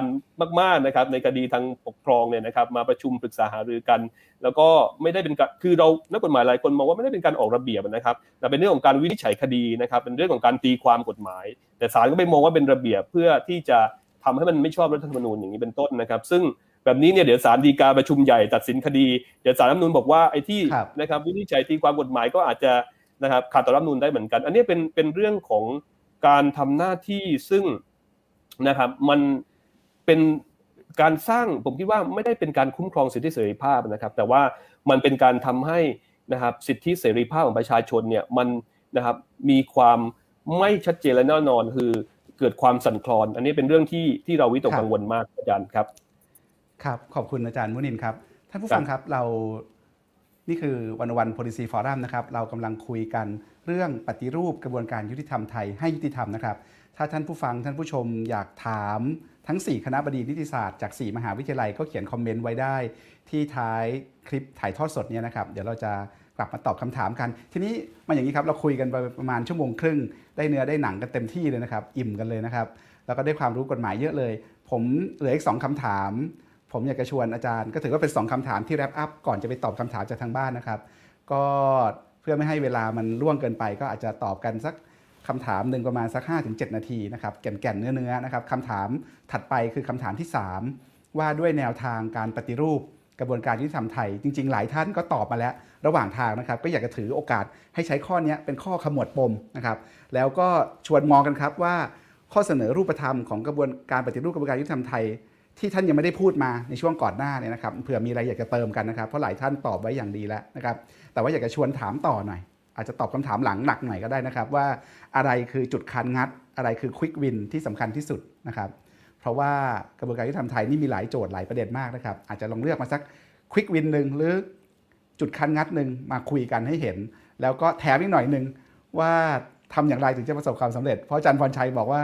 ปฏิรูปกันมาตั้งแต่ทศวรรษ 30 แล้วนะครับ เราก็เห็นการขยับเคลื่อนไปอย่างช้าๆ เราเข้าใจเศรษฐศาสตร์การเมือง เข้าใจการเมืองของการปฏิรูปกระบวนการยุติธรรมยังไงนะครับ ผมเริ่มที่อาจารย์สุทธิชัยก่อนนะครับแล้วเดี๋ยวกรุณาเวียนกันไปนะครับ อาจารย์สุทธิชัย ต่ออาจารย์พรชัย ไปอาจารย์มุนินแล้วก็มาจบที่อาจารย์ปารินาครับ เชิญอาจารย์สุทธิชัยครับ ครับผมครับขอบคุณครับอาจารย์ครับ ก็อาจจะไปเร็วๆนะอาจารย์ ผมผมยกตัวอย่าง การพยายามให้หลักประกันความอิสระขององค์กรองค์กรหนึ่งในรัฐธรรมนูญก็คือองค์กรอัยการนะครับ ซึ่งเพิ่งมาปรากฏในรัฐธรรมนูญ 60 เนี่ยนะครับก่อนหน้า 60 เนี่ยนะครับองค์กรอัยการเนี่ยไม่ได้เป็นองค์กรที่ถูกเขียนอยู่ในรัฐธรรมนูญนะครับด้วยความคิดว่าการให้หลักประกันความอิสระขององค์กรอัยการในรัฐมนูญ60 เนี่ยนะครับอาจจะทำให้องค์กรอัยการเนี่ยมีความอิสระในการทำงานมากขึ้น ซึ่งผมคิดว่าเท่าที่เราเห็นที่ผ่านมาเนี่ยเราอาจจะตั้งคำถามได้นะครับ ว่าตกลงแล้วการ ให้หลักประกันความอิสระองค์กรอัยการในรัฐมนูญนะครับมันประสบความสำเร็จแค่ไหนนะครับเอ่อผมผมอันนี้เป็นเป็นตัวอย่างที่ผมก็เราเราตั้งคำถามไว้ได้นะครับนี้ผมคิดว่าเวลาเราพูดถึงเรื่องการปฏิรูปเนี่ย ผมคิดว่าอาจจะต้องมองจากสองมุมนะครับแล้ววันนี้ผมอาจจะเตรียมเนื้อหามาจากองค์กรตุลาการเยอะนิดนึงนะครับนะฮะเอ่อผมคิดว่าส่วนหนึ่งถ้าเราพูดถึงกระบวนการยุติธรรมเนี่ยในแง่ของโครงสร้างของศาลภายนอกที่ตัวรัฐธรรมนูญกำหนดไว้นะฮะเรื่อง เขตอำนาจหน้าที่หนดไว้เนี่ยผมคิดว่าค่อนข้างชัดเจนพอสมควรยกเว้นศาลรัฐธรรมนูญที่เรามีปัญหานะครับ แต่ส่วนศาลยุติธรรมกับตัวศาลปกครองเนี่ยค่อนข้างโอเคอยู่ แต่ถ้ามีปัญหาเราก็ยังมีคณะกรรมการวิจัยที่ขาดอำนาจหน้าที่ระหว่างศาลอยู่นะครับ ที่จะบอกนะครับแต่ผมคิดว่าเวลาเราพูดถึงการปฏิรูปกระบวนการยุติธรรมตรงนี้เนี่ยออยากจะให้มองถึงเรื่องการปรับเปลี่ยนจากภายในตัวองค์กรนะครับ ผมไม่แน่ใจว่าทุกวันนี้ในบทบาทของศาลที่เห็นเนี่ยคนในองค์กรเองเนี่ย รับรู้แล้วคิดเห็นยังไงกับบทบาทของศาลที่เป็นอยู่ในปัจจุบันนะครับเอ่อผมผมเชื่อว่าน่าจะมีคนไม่เห็นด้วยอยู่ละนะครับ อันนี้เป็นปกติขององค์กรขนาดใหญ่นะครับไม่ใช่เรื่องแปลกก็คือคงมีคนไม่เห็นด้วยอยู่แล้วล่ะเพียงแต่ว่าเราจะไม่ค่อยได้ยินเสียงของเขาใช่ไหมฮะอาจจะด้วยบทบาทหรือหลายๆอย่างนะครับ มันก็ต้องย้อนกลับไปเอ่อถึงเรื่องของการบริหารงานบุคคลของตัวตัวองค์กรตุลาการนะครับเอ่อผมเลยคิดว่าในส่วนองค์กรตุลาการมีสองส่วนที่ผมคิดว่า เออเราน่าจะน่าจะทำได้ หมายถึงว่าเสนอได้นะครับ แต่ทำให้เป็นจริงได้หรือเปล่าเนี่ยเมื่อสัปดาห์ที่แล้วรัฐสภาเพิ่งโหวตไปว่าเราทำไม่ได้นะครับนะฮะก็คือเอหนึ่งก็คือจะทำยังไงให้องค์กรตุลาการเชื่อมโยงกับประชาชนมากกว่าที่เป็นอยู่นะครับ ในรูปแบบไหนซึ่งผมว่าเราศึกษาจากหลาย ๆ ประเทศได้นะครับว่าทำยังไงได้บ้าง กับสองผมคิดว่านี่เป็นความน่าสนใจอยู่อย่างก็คือตัวกตเองนะครับ ซึ่งเป็นองค์กรที่ดูแลเรื่องการบริหารงานบุคคลของกตเนี่ย เมื่อกี้ท่านจามุนินบอกว่าศาลตอนนี้เริ่มจะเปิดใช่ไหมฮะเริ่มจะเปิด แต่ว่าพอเรามาดูพิจารณาตัวกตเนี่ยโดยตัวองค์กรของกตเองค่อนข้างปิดมากๆ ผมเลยคิดว่าอยากจะเสนอให้เปิดกตให้มากกว่านี้นะครับ ทีนี้ผมยกตัวอย่างเช่นถ้าเราไปดูรัฐมนูญ4050เนี่ยฮะองค์ประกอบของกตเนี่ย พอมาดูเทียบ 60 มีความเปลี่ยนแปลงนะฮะ4050 เขียนไว้ว่าในกตต้องมีผู้ทรงคุณวุฒิภายนอกสองคนนะฮะที่มาจากการเสนอของวุฒิสภานะฮะ แต่ว่าใน 60 เนี่ยเขียนไว้ว่าต้องมีผู้ทรงคุณวุฒิภายนอกสองคนที่ต้องมาจากการเลือกของผู้พิพากษา นั่นหมายความว่าเอ่อกตจะกลายเป็นองค์กรปิดเลยนะฮะเพราะส่วนองค์ประกอบที่เหลือจะเป็นคนในในในองค์กรตุลาการทั้งหมด ผมว่าสิ่งหนึ่งที่ที่อยากจะเสนอในเบื้องต้นก่อนเลยผมว่ากตน่าจะต้องมีคนข้างนอกเข้าไปอยู่เอ่อเพื่อเชื่อมโยงนะฮะกับทางรัฐสภาด้วยนะครับ ส่วนหนึ่งอันนี้อธิบายได้ในแง่หลักการด้วยนะครับ ในการที่เชื่อมโยงกตเข้ากับรัฐสภา ส่วนคำถามอีก question หนึ่งที่ผมก็เราจะต้องถามต่อก็คือ วันนี้ก็ต้องบอกตัวองค์กรกตเองเป็นองค์กรที่ตรวจสอบอะไรในทางกฎหมายไม่ได้เลยนะฮะในการใช้อำนาจของกตซึ่งในด้านนึงก็ต้องบอกว่ากระทบกับเอ่อตัวตัวตัวบุคคลอยู่ด้วยเช่นกันนะครับ จะจะออกแบบระบบยังไงนะครับ ให้ให้กตเนี่ยนะครับเอ่อยังยังยังมีการตรวจสอบตัวกตได้ด้วยนะฮะนอกจากการเชื่อมโยงกับองค์กรภายนอกอย่างที่ผมเอ่อพยายามเสนอไปเมื่อกี้นะครับ อ่ออันนี้ก็จะเป็นเอ่อส่วนที่เกี่ยวกับองค์กรตุลาการที่คิดว่าทำได้ แต่ว่า แต่ว่าการจะทำเรื่องพวกนี้นะฮะก็ต้องไปแก้รัฐธรรมนูญครับ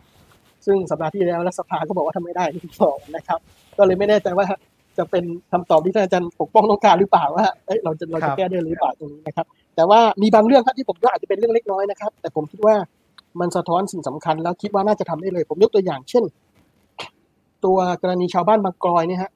ที่เขาเข้าไปในคุกวันสองวันเนี่ยทุกท่านเห็นนะ พอเขาออกมาจากคุกเป็นยังไงฮะหัวล้านถูกโกนหัวหมดเลยฮะนะฮะเอ่อผมก็จะว่าเขาก็อ้างตัวระเบียบของราชทัณฑ์ใช่ไหมครับ ในขณะที่ความเชื่อของชาวกะเหรี่ยงบางกอยก็คือการไว้ผมผมยาวนะครับเคสนี้ผมนึกถึงเคสของชาวบ้านเทพาเมื่อเมื่อสามปีก่อนนะครับเขาถูกจับดำเนินคดี แล้วพอเข้าไปในราชทัณฑ์เรือนจำหนึ่งวัน วันรุ่งขึ้นได้รับการ ประกันตัวออกมาก็ก็หัวเกรียนแบบนี้เหมือนกันหนวดเขาที่เป็นความเชื่อของชาวมุสลิมที่ต้องเอาไว้เนี่ยก็ต้องถูกถูกโกนออกหมดซึ่งผมว่านี่เป็นเรื่องง่ายๆพื้นฐานที่หนึ่งเขาไม่ใช่นักโทษ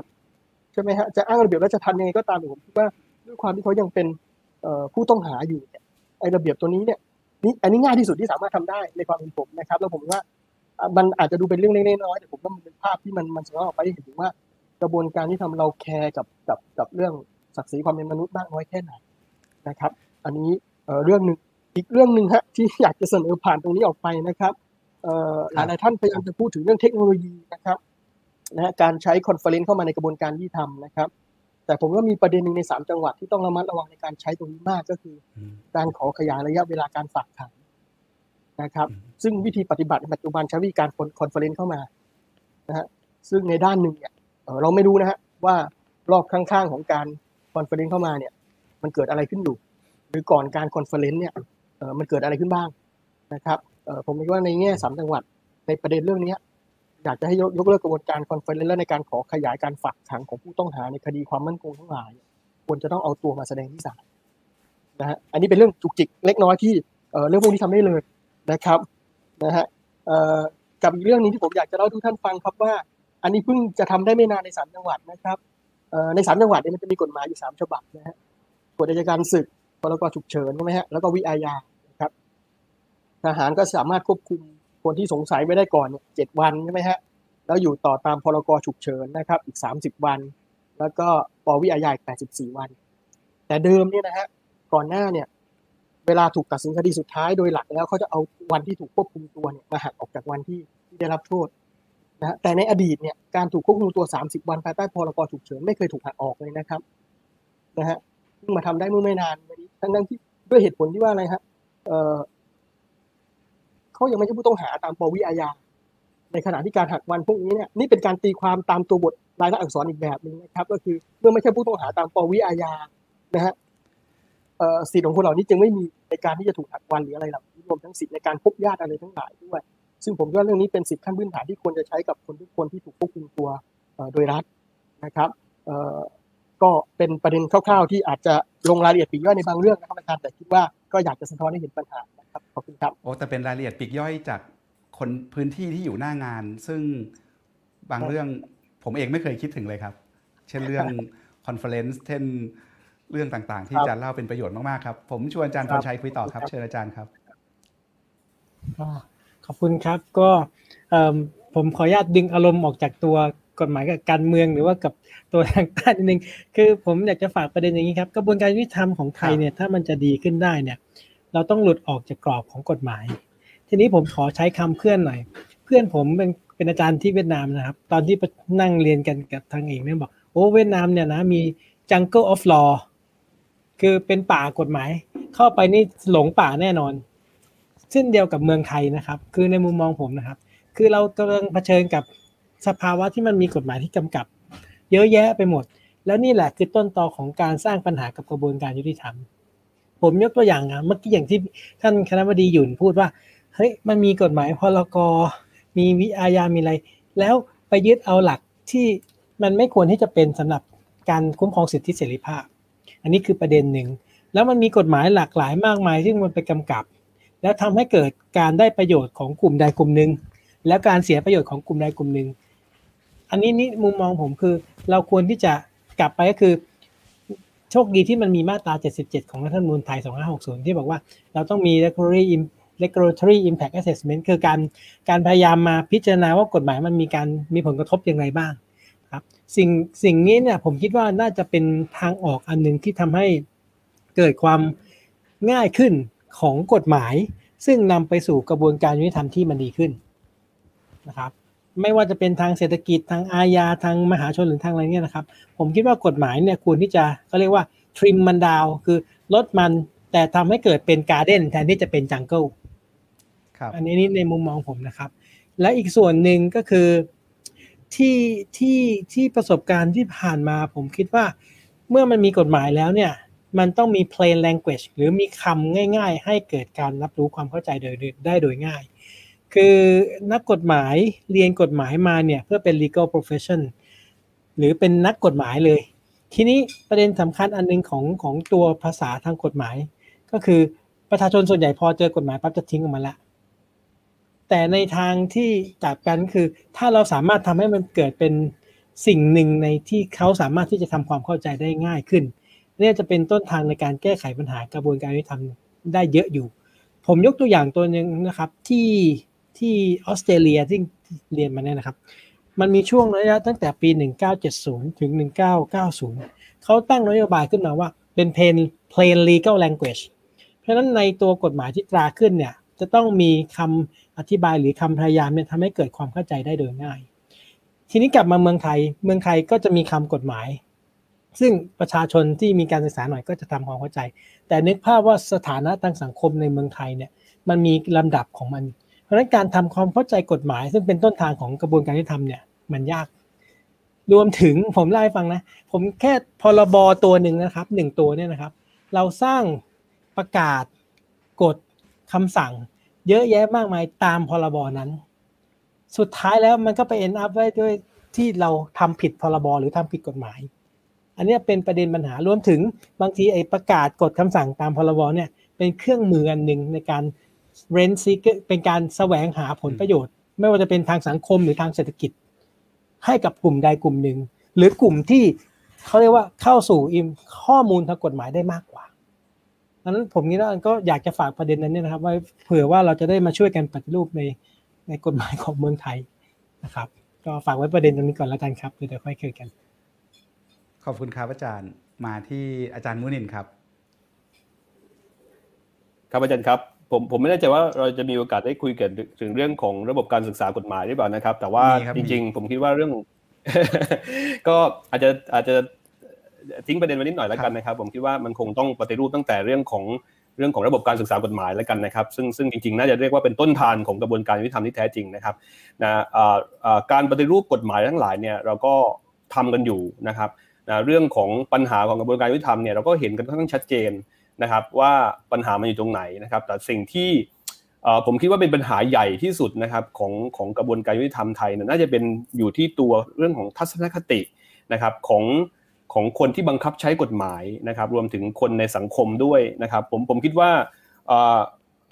หนึ่งก็คือว่าถ้าเกิดเราอยากเห็นนะครับ กระบวนการยุติธรรมของสังคม ที่เป็นประชาธิปไตยที่แท้จริงนะครับนะสิ่งที่เราต้องมีให้มากนะครับนะไม่ว่าจะเป็นตัว ผู้บังคับใช้กฎหมายหรือคนในสังคมก็คือการยอมรับนะครับนะความแตกต่างความหลากหลายทางความคิดนี่เป็นเรื่องที่สำคัญมากนะครับ ก็คือผมคิดว่าเราต้องเราต้องอดทนฟังในสิ่งที่เราไม่ชอบฟังอะนะครับให้ได้นะครับ แล้วก็พยายามพูดคุยกันด้วยเหตุด้วยผลเนี่ยเป็นเรื่องที่สำคัญมาก ถ้าเกิดว่าคือเราเรามีแต่คิดว่าเออเนี่ยคนที่คิดตรงกับเรานะครับนะเออเป็นพวกเราคนที่ พูดอะไรที่เราไม่ค่อยอยากฟังนะครับนะไม่เข้าหูเราเนี่ยเป็นคนต่างพวกเพราะฉะนั้นถ้าเราอยู่ในกระบวนการยุติธรรมเรามีอำนาจบังคับใช้กฎหมายนะครับ เราก็จะเลือกบังคับใช้กฎหมายกับคนที่เห็นต่างกับเรา คือบังคับใช้อย่างรุนแรงอย่างจริงจังในขณะที่คนที่เราคิดว่าเป็นพวกเราเนี่ยนะครับนะเราก็จะพยายามหาวิธีการในการหลบเลี่ยงนะครับ หรือไม่บังคับใช้กฎหมายนะครับ อันนี้เป็นปัญหาที่ที่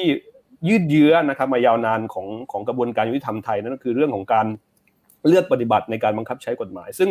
ตรงนี้ผมคิดว่าเราจะไม่มีทางนะครับเปลี่ยนผ่านไปเป็นสังคมที่เป็นประชาธิปไตยอย่างแท้จริง ถ้าเกิดคนยังไม่ยอมรับความแตกต่างนะครับ แล้วก็พูดคุยกันเรียกว่าด้วยเหตุด้วยผลนะครับคือพยายามลดอารมณ์เรื่องความรู้สึกนะครับ ให้ให้มันน้อยลงนะครับ แล้วก็ผมคิดว่าเราต้องระหนักว่าในในยุคปัจจุบันคือ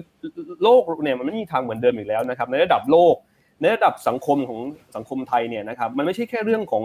เรื่องของเด็กหรือเยาวชนกับผู้ใหญ่นะครับ แต่มันเป็นโลกของ ของความโปร่งใส เพราะเรามีอินเทอร์เน็ตเรามีโซเชียลมีเดียมันเป็นโลกที่ทุกคนเนี่ยสามารถตรวจสอบข้อมูลข่าวสารได้ตลอด เพราะฉะนั้นเนี่ยเราต้องยอมรับว่า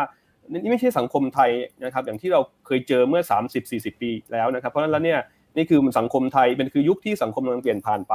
นะครับ เพราะฉะนั้นแล้วเนี่ยมันเป็นมันเป็นช่วงเวลาซึ่งเราต้องคุยกันด้วยเหตุด้วยผลนะครับ คนที่วิพากษ์วิจารณ์เราเนี่ยเขาก็ไปหาเหตุผลโน่นนี่นั่นมานะครับ เราก็ต้องให้เหตุผลนะครับตอบกลับไปนะครับ ไม่ใช่ว่า นะครับนะเราต้องใช้วิธีการปิดปากซึ่งซึ่งมันไม่เวิร์กอีกแล้วนะครับ วิธีการที่ที่รัฐนะครับนะหน่วยงานที่มีอำนาจรัฐเนี่ยเคยใช้เมื่อหลายสิบปีก่อนเนี่ยนะครับมันจะไม่มีทางใช้ได้ผลอีกแล้วนะครับ แล้วก็ผมผมก็อยากให้เรามองถึงการแก้ปัญหาระยะยาวนะครับ ในสังคมที่กำลังเปลี่ยนผ่านไปในสังคมอีกรูปแบบหนึ่งคือ ผมมองวิธีการแก้ปัญหา ในกระบวนการยุติธรรมนะครับนะหรือการแก้ปัญหาความมั่นคง ความไม่สงบหรืออะไรต่างๆกันแล้วแต่นะครับที่ที่หน่วยงานของรัฐอาจจะอาจจะเรียกนะครับนะคือผมมองว่าเขาพยายามแค่แก้ปัญหาเฉพาะหน้า คือให้ให้คนให้คนหยุดพูดนะครับ ให้คนหยุดเคลื่อนไหว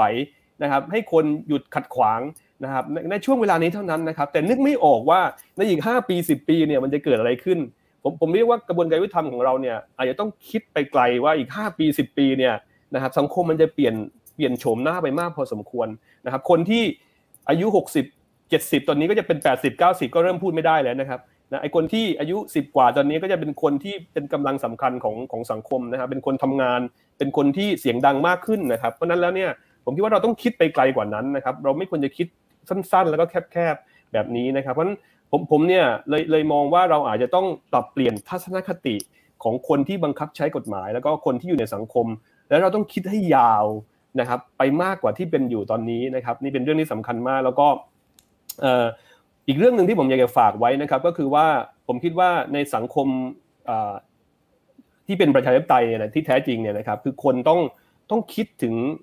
ความมั่นคงของส่วนรวมนะครับมากกว่าความมั่นคงส่วนตนคือ คือผมมองว่าไอ้วัฒกรรมที่บอกว่านะครับอาจารย์ยุนพูดถึงการบังคับใช้กฎหมายนะครับ โดยที่องค์กรที่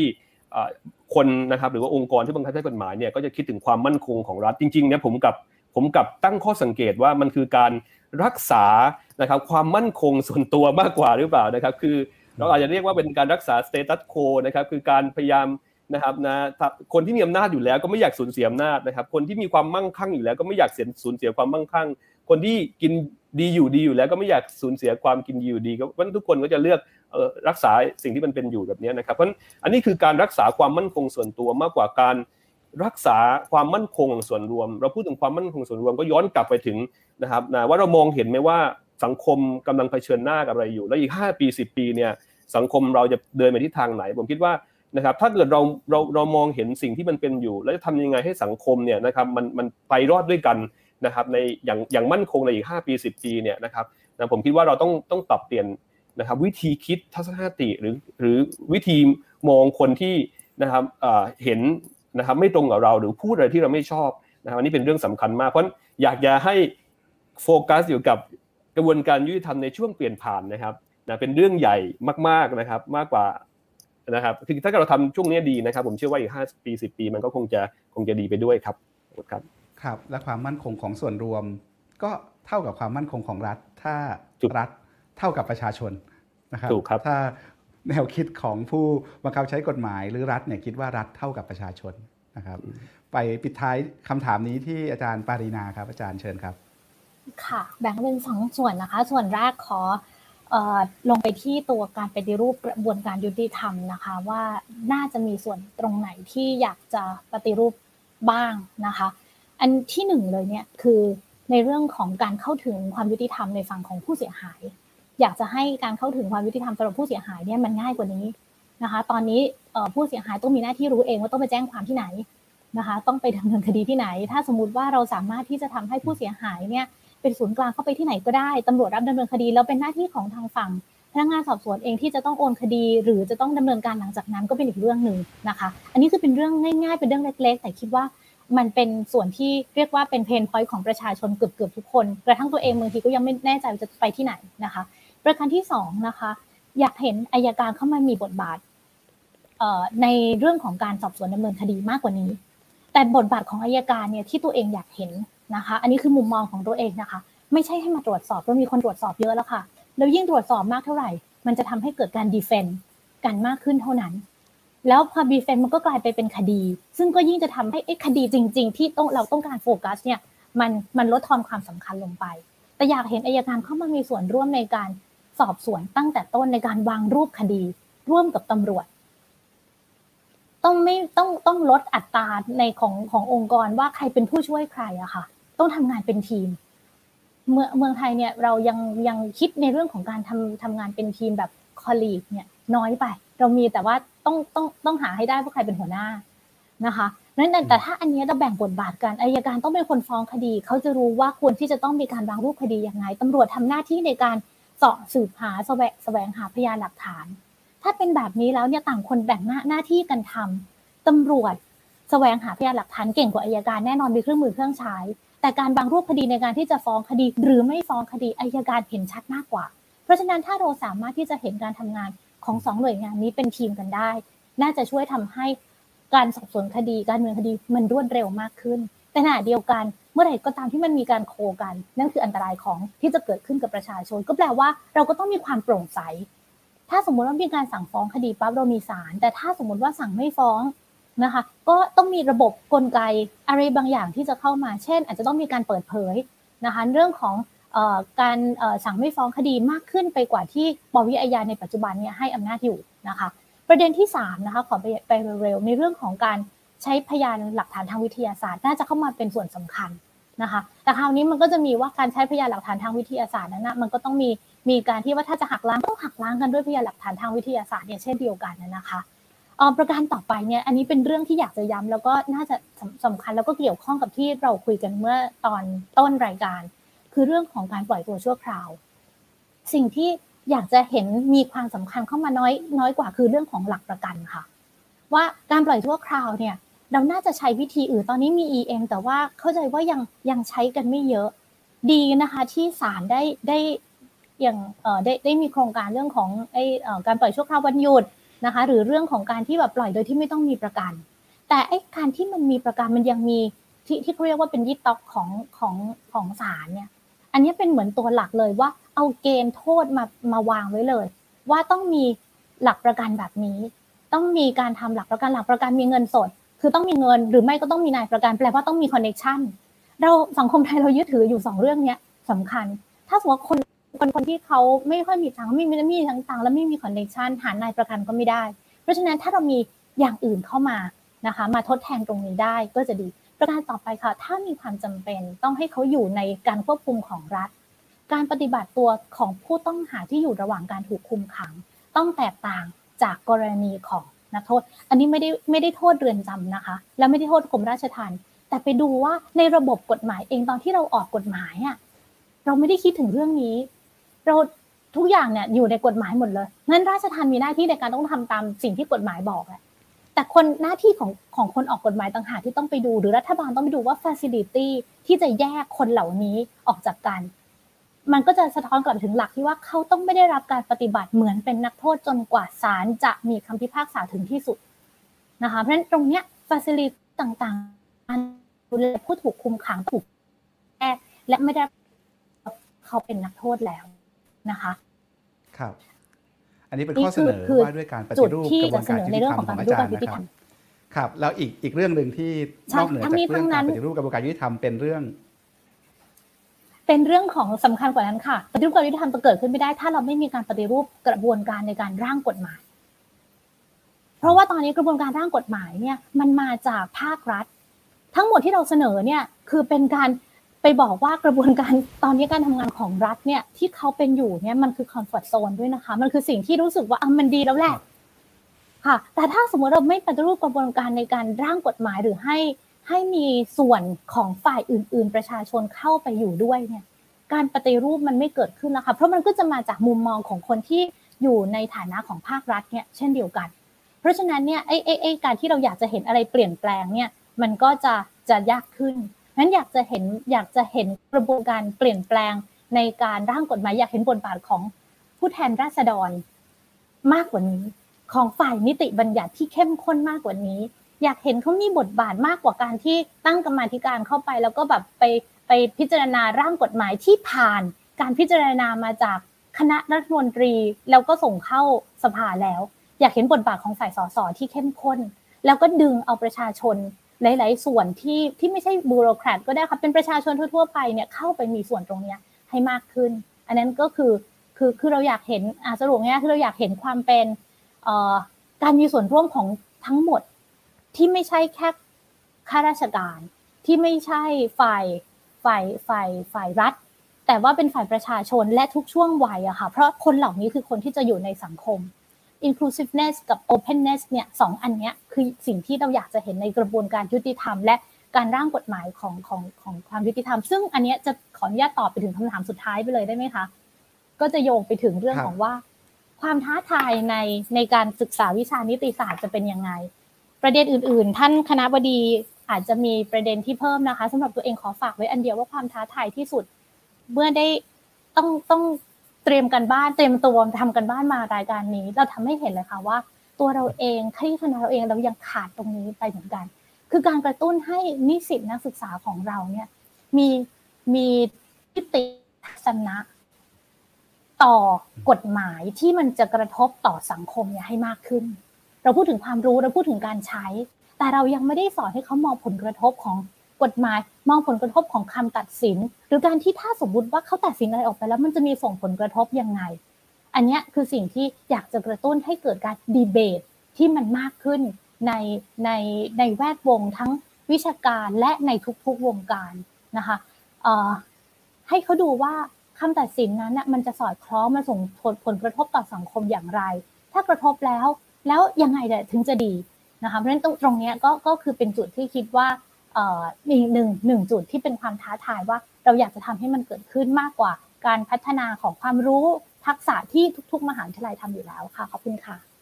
ครับขอบคุณครับอาจารย์อาจารย์กรุณาตอบคำถามนำไปแล้วนะครับ เรามีคำถามอีกข้อหนึ่งที่อยากชวนทุกท่านคุยนะครับ ก็คือคำถามข้อทีสี่4นะครับว่าเราจะปฏิรูปการเรียนการสอนกฎหมาย ในรั้วมหาวิทยาลัยได้ยังไงนะครับ อะไรคือโจทย์ ท้าทายของการเรียนการสอนกฎหมายในมหาวิทยาลัยไทยคณะนิติศาสตร์ควรปรับตัวรับการเปลี่ยนแปลงของโลกและไทยอย่างไรนะครับ พอดีเวลางวดเข้ามาผมขอถือโอกาสเมื่อกี้ฝากโจทย์ไว้นะครับ อาจารย์พรชัยตั้งคำถามแล้วก็ตอบโจทย์เรื่องนี้ไว้พอสมควร อาจารย์มุนินเมื่อกี้อยากจะตอบแต่ผมเบรกไว้นิดนึงว่าเดี๋ยวรอคำถามนี้นะครับแล้วเผื่ออาจารย์สุทธิชัยเสริม แต่ก่อนที่จะโยนไปให้ทั้ง 4 ท่านเก็บตกประเด็นสุดท้าย ผมขออนุญาตขึ้นคำถาม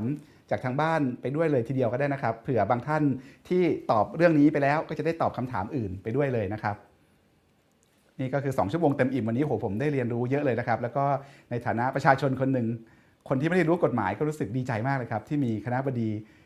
กฎหมาย 4 ท่านที่เห็นกฎหมายในภาพใหญ่เห็นความเชื่อมโยงของกฎหมายกับศาสตร์อื่น ๆ แล้วก็เห็นความยุติธรรมในกฎหมาย แล้วก็อยากเห็นกฎหมายมีความยุติธรรมนะครับ แล้วก็มีนิติธรรมด้วยนะครับ มีคำถามอ๋อหลากหลายนะครับ เข้าใจว่าทีมงานจะกรุ๊ปแยกเป็นประเด็นไว้นะครับ ประเด็นก้อนแรกนะครับ คือประเด็นเกี่ยวกับการตรวจสอบอำนาจศาลนะครับ อันนี้ฝากท่านแต่ละท่านลองโน้ตไว้ครับว่ามีประเด็นไหนที่แต่ละท่านอยากตอบก็เดี๋ยวตอบรวบกันไปเลยในในในขั้นสุดท้ายเนี่ยนะครับ ประเด็นการตรวจสอบอำนาจศาลตั้งแต่ในต่างประเทศรัฐสภาสามารถตรวจสอบศาลฎีกาได้หรือไม่อย่างไรนะครับ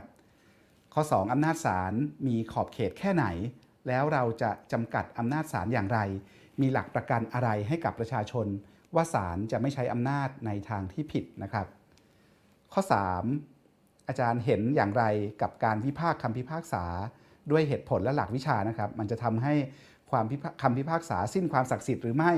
และขอบเขตการละเมิดอำนาจศาลเส้นควรจะอยู่ตรงไหนนะครับ อันนี้เป็นประเด็นเกี่ยวกับการตรวจสอบอำนาจศาล ไปประเด็นที่2นะครับเกี่ยวเนื่องกับประเด็นการเรียนการสอนนิติศาสตร์ ประเทศเรายังสมควรมีคณะนิติศาสตร์หรือไม่ ก็คงจะต้องมีนะครับ แต่ว่าที่น่าสนใจคือเราจะเห็นว่าในหลายประเทศเนี่ยคนเรียนกฎหมายเนี่ยจะเรียนปริญญาตรีศาสตร์อื่นก่อนใช่ไหมครับแล้วก็ไปเรียนโทกฎหมายใช่ไหมครับในแต่ในเมืองไทยเนี่ยเราเรียนกฎหมายกันตั้งแต่ปริญญาตรี หลายคนก็วิพากษ์วิจารณ์เนี่ยครับว่านักกฎหมายจะมองโลกผ่านแว่นตาแบบไหนนะครับ ถ้าเราให้นักกฎหมายรู้ศาสตร์อื่นๆ ไปด้วย เราจะเป็นนักกฎหมายที่ดีขึ้นไหม ในแง่นี้คณะนิติศาสตร์ควรจะมีการปรับตัวยังไงนะครับ แล้วก็ปิดท้ายด้วยประเด็น current หน่อยนะครับ อันนี้ฝากทุกท่านปิดท้ายวันนี้ด้วยก็ได้นะครับ ว่าถ้ามีโอกาสได้พูดคุยกับผู้พิพากษา ที่จะทำหน้าที่ในวันที่ 25 มีนาคมนี้ แต่ละท่านอยากจะพูดอะไรกับท่านนะครับ เริ่มยังไงดีครับ ไปที่อาจารย์มุนินก่อนแล้วกันครับ เชิญอ้อยังมีประเด็นอื่นๆใช่ไหมครับ ประเด็นเชิงวิชาการ ปีที่แล้วอาจารย์ธงชัยวินิจกูลประธาฐกถาป่วยอึ้งภากร เรื่องนิติรัฐอภิสิทธิ์และราชนิติธรรม ประวัติศาสตร์ภูมิปัญญาของรูไบรอแบบไทย แต่เราไม่ค่อยเห็นนักนิติศาสตร์ออกมาสนทนา กับอาจารย์ธงชัยเท่าไหร่ เลยอยากทราบความเห็นของแต่ละท่านที่มีโอกาสได้อ่านปาฐกถานี้ว่าเห็นด้วยเห็นต่างอย่างไรนะครับ ถ้าท่านอันนี้ก็คำถามอาจจะตอบยากหน่อยในเวลาสั้นๆ แต่ชวน 4 คณะบดีนะครับ ถ้าลองอ่านแล้วมีความเห็นอะไรอาจจะเขียนบทความมาลงวันอวันยินดีตีพิมพ์เลยครับ และประเด็นสุดท้ายเรื่องรัฐธรรมนูญนะครับเราจะลดอำนาจสารรัฐธรรมนูญไม่ให้มีขอบเขตของอำนาจกว้างขึ้นจนเกินไปได้อย่างไร น่าจะหมดแล้วปะครับ ทีมงานหมดแล้วนะครับ โอ้มีหลายคำถามน่าสนใจเลยครับ ผมโยนกลับไป ถือว่าเป็นรอบสุดท้าย รอบปิดท้ายของทุกท่านด้วยนะครับ เริ่มจากอาจารย์มุนินครับ อาจารย์ อันนี้คือตอบคำถามก่อนใช่ไหมครับอ๋ออาจารย์จะพูดถึงเรื่องเอ่อการเรียนการสอนกฎหมายด้วย ก่อนใช่มีไหมครับหรือว่าไม่มีแล้วจะได้อาจารย์อยากจะอ๋อครับอาจารย์อาจารย์ตอบเรื่องการปฏิรูปกระบวนการเรียนการสอนนะครับอาจารย์อาจารย์ว่าเรื่องเรื่องหลักสูตรกฎหมาย แล้วก็อาจารย์ก็เลือกคำคำถามที่อาจารย์อยากตอบตอบไปด้วยได้ได้ครับได้ครับ ผมผมขออนุญาตสั้นๆแล้วกันนะครับ เพราะว่าเดี๋ยวเดี๋ยวหลายท่านคงจะมีเรื่องที่อยากจะอยากจะพูดนะครับในเรื่องของคำถาม ก็ผมผมมองอย่างนี้ครับว่าเรื่องของระบบการศึกษากฎหมายเนี่ยจริง ๆ ในฐานะที่เป็นผู้สอน กฎหมายคนหนึ่งนะครับ แล้วก็สังเกตปรากฏการณ์ที่เกิดขึ้นอยู่ในคณะนิติศาสตร์ตอนนี้เนี่ยจริง ๆ ต้องบอกว่าความรู้สึกเนี่ยมันระคนกันนะครับ คือในทางหนึ่งก็รู้สึกยินดีนะครับผมผมคิดว่าเรายินดีที่เราเห็นนักศึกษากฎหมายเนี่ยนะครับรู้สึกว่าตัวเองเป็นส่วนหนึ่งนะครับของกระบวนการยุติธรรมคือไม่ได้คิดว่าตัวเองเป็นแค่นักศึกษากฎหมายที่เข้ามาในห้องเรียนนะครับ แล้วก็เรียนแล้วก็ไปสอบนะครับ แต่ผมผมได้เห็นการแสดงออกของนักศึกษากฎหมายนะครับ แล้วก็ความคิดเห็นต่างๆของเขานะครับที่มีต่อประเด็นที่เขามองเห็น ว่ามันไม่ยุติธรรมนะนี่เป็นเรื่องที่สำคัญมากนะครับผมคิดว่านี่คือสิ่งที่ที่เราต้องการจะเห็นจาก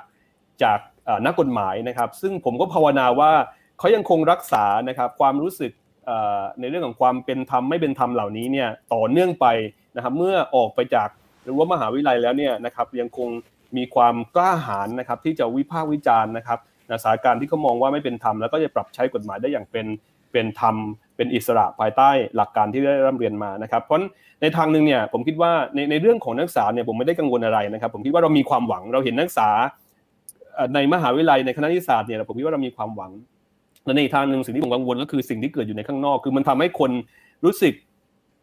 ท้อแท้คือนักศึกษากฎหมายหลายคนก็ก็ถามคำถามอย่างที่เราได้รับมาหนึ่งคำถามเมื่อกี้ว่าจำเป็นจะต้องมีนักคณะนิติศาสตร์อยู่ไหมนะครับ คือ สิ่งที่มันเกิดขึ้นข้างนอกเนี่ยมันสวนทางกับสิ่งที่ที่เขาเรียนกันอยู่ในในมหาวิทยาลัยนะครับ แล้วมันทำให้คนที่เรียนเนี่ยรู้สึกท้อแท้ว่าเราเรียนหลักการโอ้ดีๆเยอะแยะมากมายนะครับสุดท้ายแล้วเนี่ยนะครับมันใช้อะไรไม่ได้เลยนะครับหรือว่ามันถูกบิดเบือนไปนะครับนะจากสิ่งที่ตัวเองตัวเองเรียนมาหรือคิดนะครับ ซึ่งอันนี้เป็นความรู้สึกของคนที่บริสุทธิ์แท้ๆครับผมอยากเรียนอย่างนี้ว่าไอ้ความรู้สึกของนักศึกษากฎหมายเนี่ยไม่มีกฎหมายเนี่ย ยิ่งข้างนอกไม่มีกฎหมายเนี่ยนักกฎหมายยิ่งจำคัญยิ่งยิ่งสำคัญและจำเป็นใช่ไหมครับเพื่อที่จะมายืนยันให้สังคมเห็นว่ากฎหมายมันยิ่งจำเป็นยังไง แล้วหลักที่แท้จริงมันควรจะเป็นยังไง ใช่คือคือนักศึกษากฎหมายเนี่ยมันสะท้อนให้เห็นถึงความยุติธรรมไม่ยุติธรรมได้อย่างดีที่สุด เพราะว่าเขาไม่ได้อยู่บนคือคือเขาเขาสามารถพูดเราสามารถพูดว่าเขาเนี่ยไม่ได้ถูกความกดดันใด ๆ เลยในทางการเมืองนะครับคือเขาผผมผมคิดว่าเขาเนี่ยนะครับทำหน้าที่หรือว่ามองกฎหมาย มองการปรับใช้กฎหมายเนี่ยค่อนข้างจะเป็นกลางแล้วก็เป็นอิสระ นะครับแต่ว่าแน่นอนเราเข้าใจว่าคนที่ทำหน้าที่อยู่ข้างนอกเนี่ยเขามีปัจจัยหลาย ๆ อย่างนะครับ ที่เข้ามาเกี่ยวข้องนั้นเพราะแล้วเนี่ยสิ่งที่นักศึกษากฎหมายสะท้อนออกมาเนี่ยมันมันเป็นสิ่งที่เรียกว่าค่อนข้างจะบริสุทธิ์จะต้องพูดอย่างนี้นะครับเพราะแล้วเป็นเรื่องที่เราควรจะต้องรับฟังมากกว่าที่จะบอกว่าเอ้ยมันไม่ถูกต้องอาจารย์มหาวิทยาลัยควรจะต้องไปสอนใหม่อะไรอย่างพวกนี้เป็นต้นนะครับเพราะ ผมผมมีความหวังในเรื่องของทัศนคติหรือความกระตือร้นนะครับของนักศึกษานะครับในเรื่องของกระบวนการยุติธรรมอะไรทั้งหลายนะครับ แต่สิ่งหนึ่งซึ่งผมผมมีความคาดหวัง แล้วก็อยากเห็นการเปลี่ยนแปลงมากก็คือการทำงานร่วมกันระหว่าง ระหว่างคณะนิสสัตกับองค์กรวิชาชีพนะครับในการกำหนดบทบาทกันอย่างชัดเจนนะครับเหมือนอย่างระบบของต่างประเทศ ไม่ว่าเราจะหยิบยกระบบของ common law หรือระบบของ civil law เนี่ยนะครับมันมีการทำงานกันอย่างสอดประสานกันระหว่างคณะนิสสัตแล้วก็องค์กรวิชาชีพ คือคณะนิสสัตเนี่ยนะครับนะได้ปูพื้น นะครับพื้นฐานทฤษฎีในทางกฎหมาย ส่วนองค์กรวิชาชีพเนี่ยนะครับเป็นคนช่วยนะครับนะทำให้นักศึกษามองเห็นว่าไอ้กฎหมายที่เรียนมาหลักการกฎหมายที่เรียนมาเนี่ยมันจะถูกเอาไปใช้ในทางในทางปฏิบัติได้ยังไง แล้วก็ทดสอบนะครับทักษะในทางปฏิบัติเป็นอย่างจริงจังนะครับ ผมก็เลยยังยังเห็นนะครับอยากเห็นนะครับนะตัวเนติบัณฑิตยสภาก็ดีนะครับ หรือแม้กระทั่งองค์กรตุลาการหรือองค์กรอัยการก็ดีนะครับนะก็มาร่วมมือกับคณะนิติศาสตร์นะครับในการ ในการคิดนะครับระบบการศึกษากฎหมาย ซึ่งมันมันควรจะนะครับนะสอดคล้องกับที่มันเป็นอยู่ในประเทศต้นแบบนะครับนะแล้วก็ก็เป็นเรื่องที่ดีนะครับที่เราได้พูดคุยกับทางฝั่งของของศาลแล้วก็นะครับได้รับการตอบรับค่อนข้างดีนะครับศาลเองก็มีความกระตือร้นที่อยากจะอยากจะมาช่วยกันนะครับในการปรับเปลี่ยนเรื่องของระบบการศึกษากฎหมาย ในส่วนระบบการศึกษากฎหมายเนี่ยผมผมคิดว่าผมพูดสั้นๆย่อๆประมาณนี้ก่อนแล้วกันนะครับนะแล้วก็อยากจะขอหยิบยกสักสัก คำถามถ้าอย่างนั้นผมอย่างนี้ได้ไหมครับอาจารย์ได้ครับเดี๋ยวผมลองลองชวนคุยกันเฉพาะเรื่องการเรียนการสอนกฎหมายก่อนก็ได้ จะได้จะได้เคลียร์คัดกันไปอาจารย์สุทธิชัยมีอะไรเติมตรงนี้ไหมครับ ครับอาจารย์ครับเอ่อจริงๆเห็นด้วยอาจารย์มุนินนะครับว่าเอ่อเห็นนักศึกษาแล้ว เราเรามีความหวังนะครับ เรามีความหวังแล้วมันทำให้เราต้องมองย้อนกลับมาทำมามองตัวเองว่าเราต้องทำหน้าที่ของเราให้ดีกว่านี้ครับนะฮะเอ่อผมคิดว่า สุดท้ายแล้วข้อสรุปของผมจะคล้ายๆ ของอาจารย์ปรีนาครับ ก็คือผมเชื่อว่าในวงเรียนกฎหมายสิ่งที่เราสอนกันเยอะมากๆนะก็คือเราสอนให้เขาใช้อำนาจ ทั้งตลอดสามสี่ปีนี้เราสอนให้เขาใช้อำนาจอย่างเดียวเลยนะครับ แต่สิ่งที่ค่อนข้างจะขาดแคลนไป ซึ่งซึ่งจะเป็นข้อสรุปท้ายอาจารย์ปรีนาคืออาจารย์ปรินาครับก็คือ ผมว่าเรายังไม่ทำให้เขาเห็นว่าการใช้อำนาจของเขามันกระทบชีวิตคนได้มากน้อย แค่ไหนนะครับ การเป็นพวกสาที่ตัดสินคดี ในบางคดีแล้วทำให้คนบางคนต้องครอบครัวแตกสลายไปทั้งหมด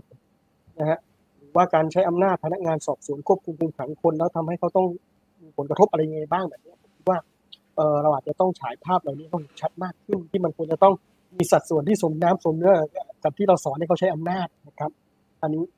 อันนี้ในส่วนที่ที่ที่อยากจะเพิ่มเติม ผมยกตัวอย่างง่ายๆนะครับคณะนิติศาสตร์ที่เพิ่งปรับปรุงหลักสูตรไปเนี่ยผมก็เสนอความเสนอหลักสูตรไปให้ที่ผู้ทรงครับ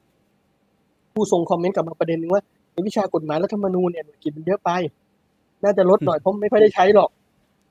อย่างเงี้ย ซึ่งผมคิดว่าโอเค เราก็เห็นวิธีคิดแล้วล่ะว่า ในขณะที่ผมคิดว่าวิชานี้มันสาคัญ แล้วมันจะเชื่อมโยงตัวกฎหมายให้เป็นเอกภาพใช่ไหมแล้วเห็นว่าฟังก์ชันกฎหมายที่มีมันเพื่อโปรเทคหรือปกป้องสิทธิเสรีภาพที่มันมีในในรัฐธรรมนูญยังไงนะครับแต่การว่าผู้ทรงภายนอกเนี่ยเห็นต่างจากเราในทำนองนี้นะครับกับอีกส่วนหนึ่งที่ผมก็เสริมได้นะครับ ซึ่งเป็นจะเชื่อมโยงไปที่ผมบอกก็คือ ผมคิดว่าในการสอนกฎหมายในแต่ละในในแต่ละวิชาเนี่ยผมเชื่อว่าสุดท้ายมันดึง แล้วก็ย้อนกลับมายึดโยงกับสิทธิเสรีภาพได้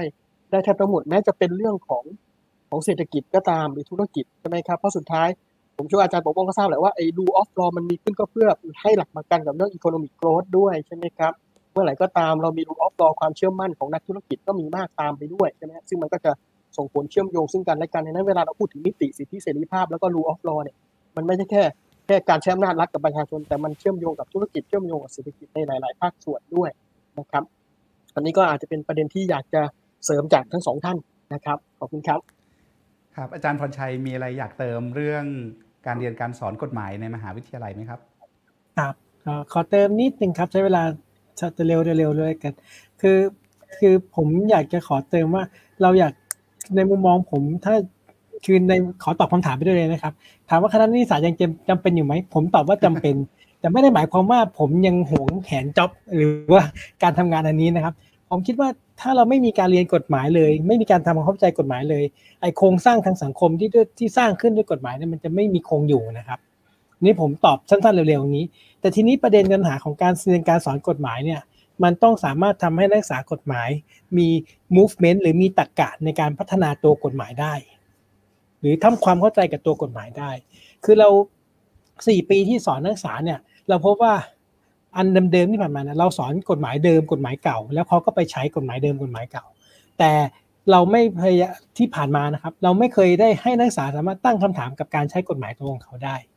หรือแม้แต่ตั้งคำถามว่าทำไมโทษมันต้องเป็นตัวอย่างเช่น 20 ปีทำไมมันต้องเป็นปรับอยู่ที่ 1 ล้านบาททำไมต้องเป็นปรับทางปกครองทำไมต้องเป็นปรับทางอาญา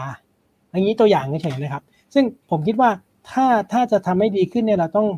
พยายามสร้าง movement ให้นักศึกษาสามารถที่จะตั้งคำถามกับกับตัวกฎหมายได้ รวมถึงอีกงานหนึ่งคือตอบสั้นๆเลยคือ สามารถที่จะตั้งคำถามเชิงวิชาการกับคำตัดสิน เพราะที่ผมได้ได้ได้ประสบการณ์มาคือ เราจะเห็นได้ว่าบทความทางวิชาการในต่างประเทศเนี่ยสามารถที่จะโต้แย้งคำตัดสินตามหลักการที่มันตามที่คำตัดสินไม่เป็นไปตามหลักการที่ควรจะเป็น นี่ผมคิดว่าถ้านักศึกษาไทยไม่ใช่อิงแต่เฉพาะว่าดีกาว่าอย่างนี้ ดังนั้นต้องเป็นไปตามดีกา แต่สามารถที่จะให้เหตุผลว่าดีกาว่าอย่างนี้เนี่ยในมุมมองของนักศึกษาเนี่ยคิดว่าดีกานี้อาจจะมีข้อผิดพลาดบางส่วน อย่างนี้เนี่ยผมคิดว่าเราควรที่จะให้เกรด A บวกบวกบวกบวกเขาแล้วเขาจะเป็นคนสร้างบรรทัดฐานอื่นๆในอนาคตต่อไป นี่ตอบสั้นๆเร็วๆอย่างนี้นะครับ ครับผมขอทีมงานช่วยขึ้นคำถามอีกทีหนึงครับเผื่อ ลืมกันนะครับ ก็รอบสุดท้ายจริงๆเนี่ยอยากลองชวนไล่คำถามที่ดีหลายคำถามเลยครับ ที่น่าสนใจรบกวนขึ้นจออีกทีนะครับ ตัวคำถาม โจทย์เรื่องการตรวจสอบอำนาจศาลนะครับ ก็จะพอเห็นมวลอยู่ว่าประชาชนสนใจอะไรอะไรคือระบบคานระบบตรวจสอบ ถ่วงดุลศาลนะครับ แล้วก็เรื่องเส้นขอบ เขตของการละเมิดอำนาจศาลนะครับ อันนี้เรื่องตรวจสอบอำนาจศาล เรื่องที่2อะการเรียนการสอนนิติศาสตร์คุยไปแล้ว เรื่อง current ฝากแต่ละท่านลองคุยดูนะครับว่าถ้ามีโอกาสได้คุยกับผู้พิพากษาที่จะทำหน้าที่วันที่ 25 มีนาคมนี้ แต่ละท่านอยากจะคุยอะไรกับท่านนะครับ และเรื่องวิชาการนะครับ ประวัติศาสตร์ นิติธรรมของประเทศไทยนะครับ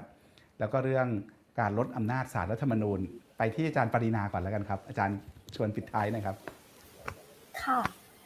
ขอตอบคำถามแรกเลยนะคะ จริงเรื่องนี้เป็นหนึ่งในประเด็นที่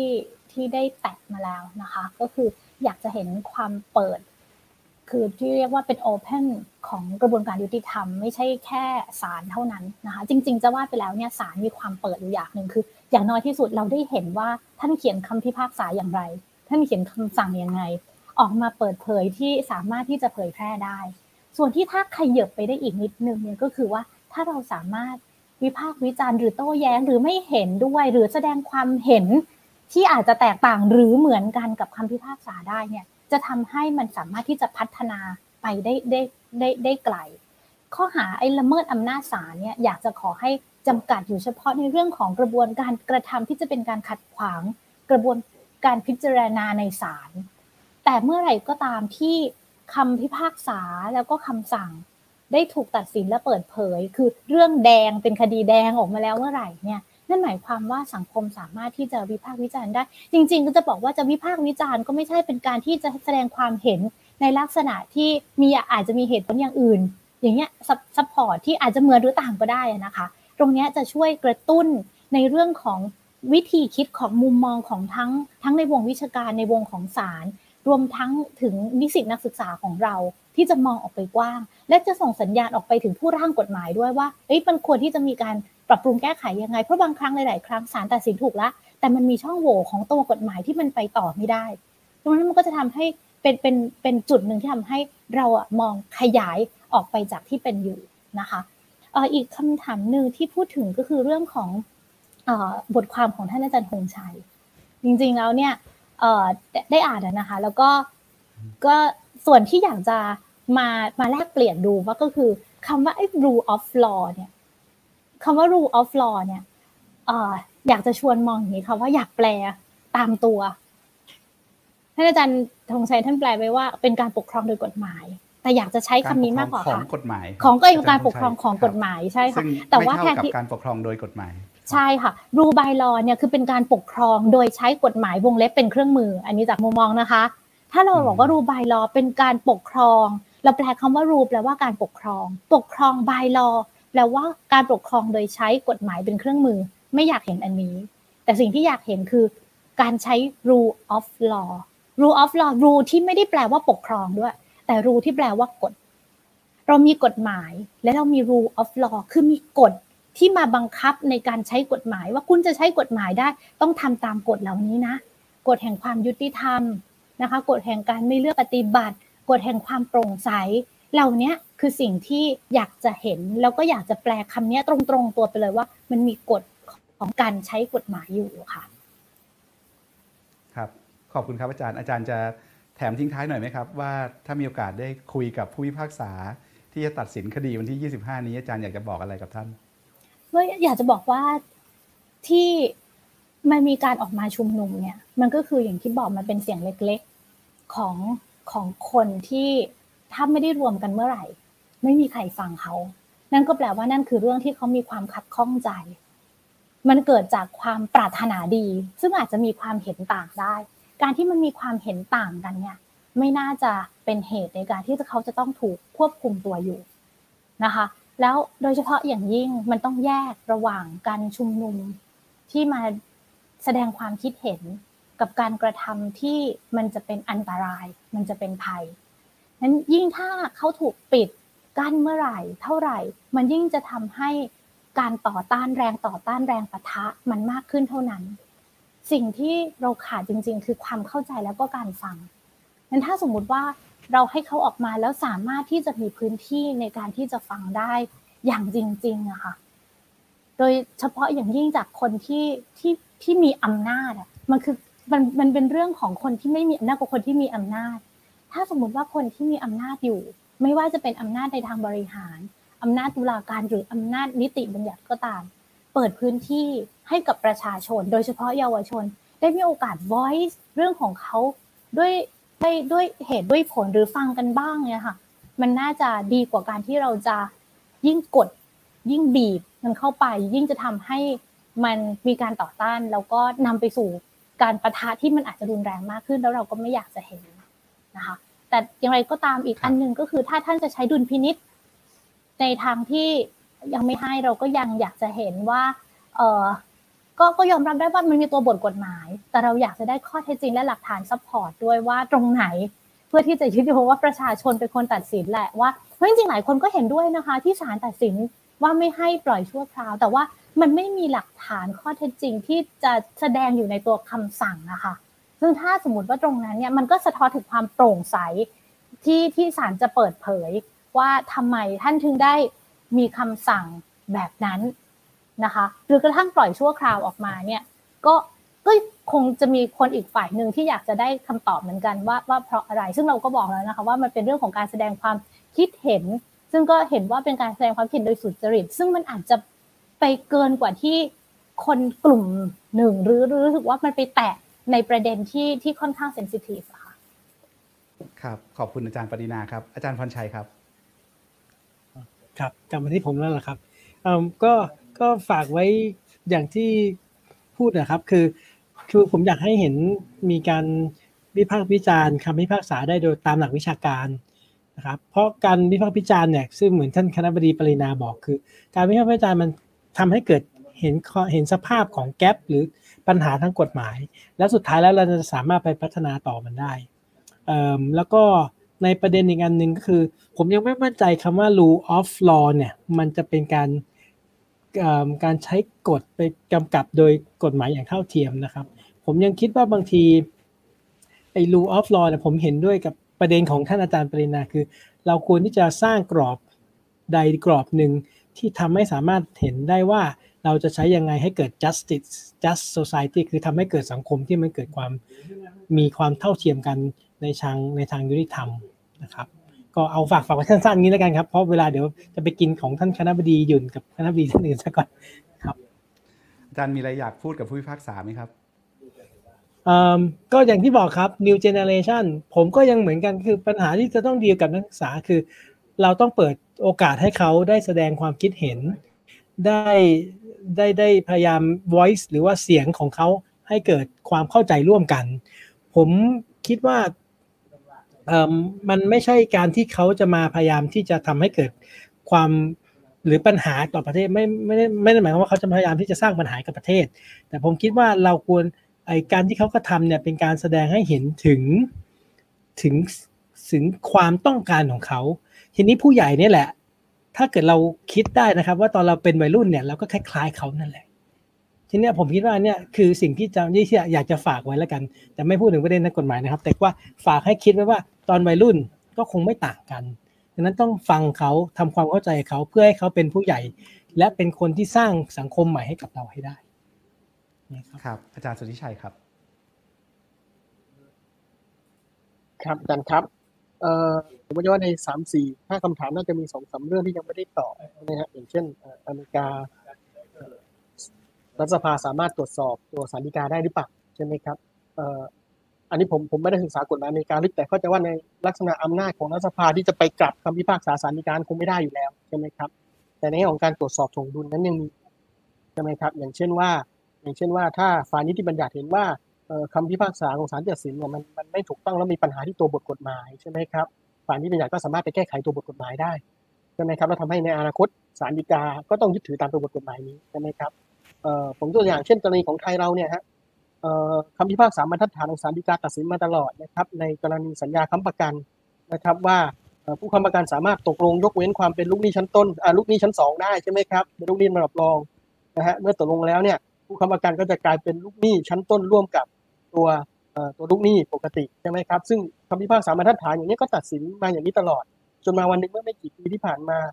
ฝ่ายนิติบัญญัติก็แก้ไขกฎหมายเกี่ยวกับเรื่องเรื่องค้ำประกันใช่ไหมครับบอกว่าข้อตกลงแบบนี้ต่อไปนี้จะเป็นโมฆะแล้วนะครับ นะครับ อะไรแบบนี้ฮะอันนี้เป็นเรื่องของการตรวจสอบถ่วงดุลกันระหว่างศาลกับฝ่ายนิติบัญญัติอยู่แล้วนะครับ ส่วนคำถามสุดท้ายผู้พิพากษา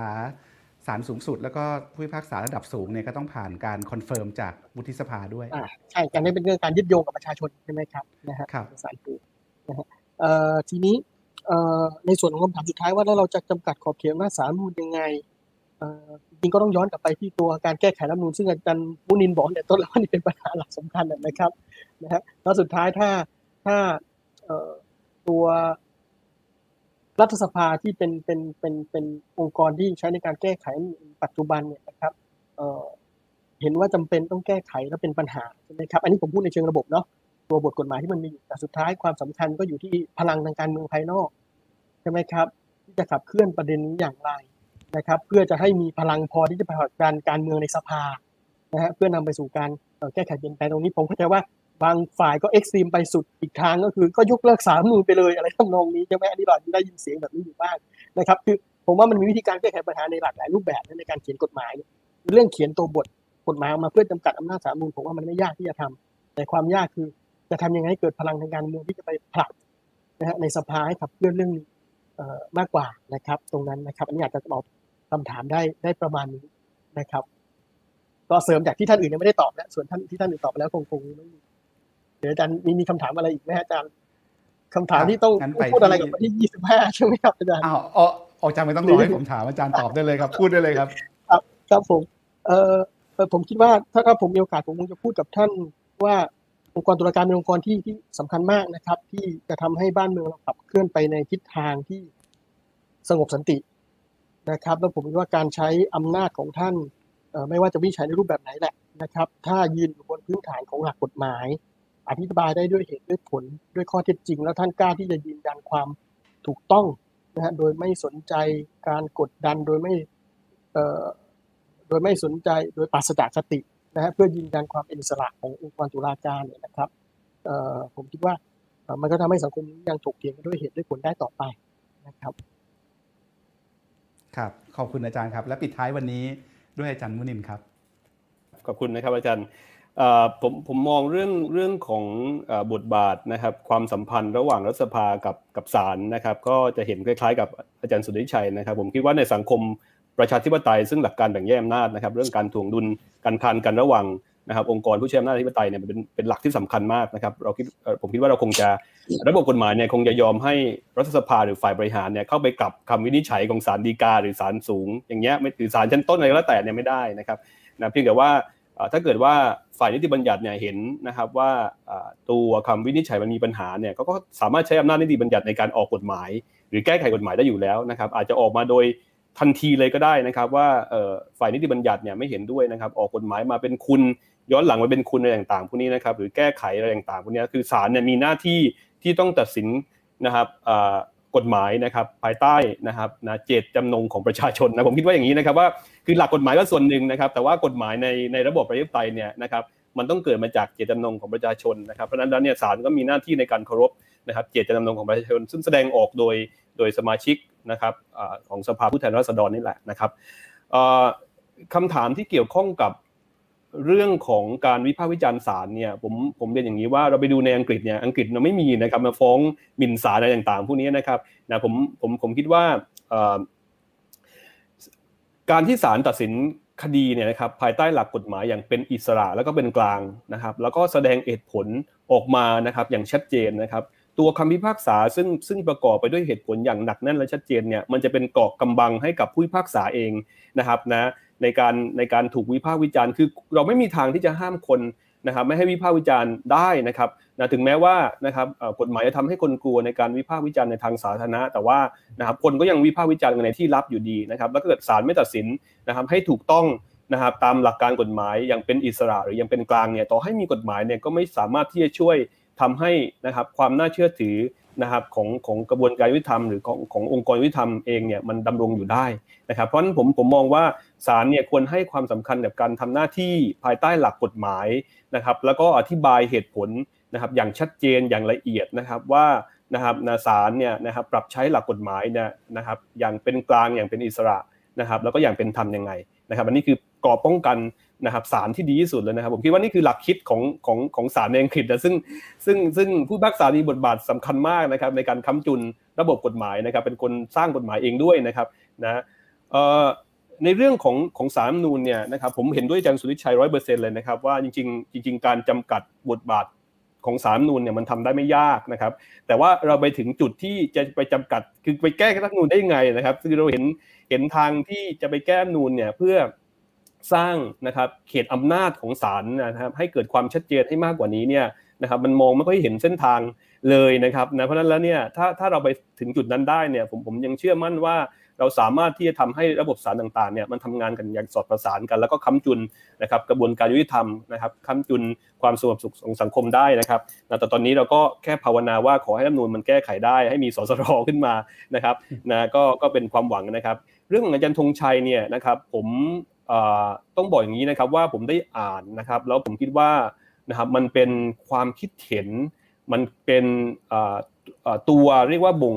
บ่งชี้ความคิดของคนที่ไม่ใช่นักกฎหมายเนี่ยที่นักกฎหมายต้องรับฟังอย่างยิ่งนะครับนะเพราะว่านะครับมันคือ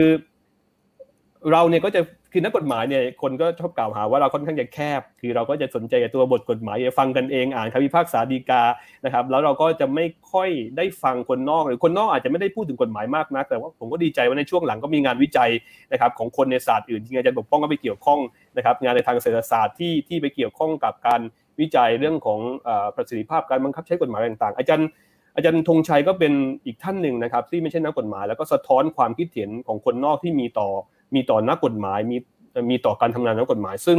เราต้องรับฟังอย่างยิ่งนะครับ แล้วผมคิดว่าสิ่งที่อาจารย์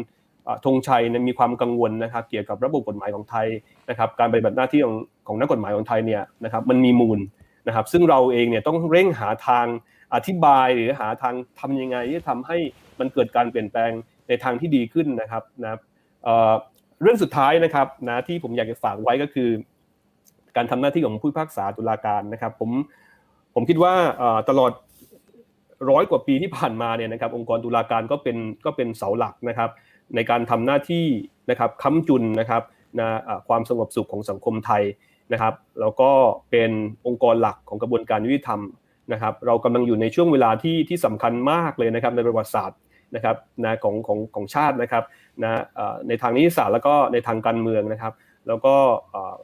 คนจำนวนมากเลยนะครับ ก็มีความคาดหวัง นะครับว่าผู้พิพากษาเนี่ยนะครับจะเป็นปราการด่านสุดท้ายนะครับในการคุ้มครองสิทธิเสรีภาพของประชาชนนะครับ ผมอยากให้ให้ทุกท่านที่ทำหน้าที่นะครับในช่วงเวลานี้เนี่ยก็ย้อนกลับไปไปมองตัวเองตอนที่เป็นนักศึกษากฎหมายนะครับ ซึ่งเป็นช่วงเวลาซึ่งนะครับทุกคนมีความฝันมีมีพลังนะครับผลักดันที่บริสุทธิ์นะครับที่อยากเห็นสังคมไทยนะครับนะมันก้าวหน้าไปด้วยความ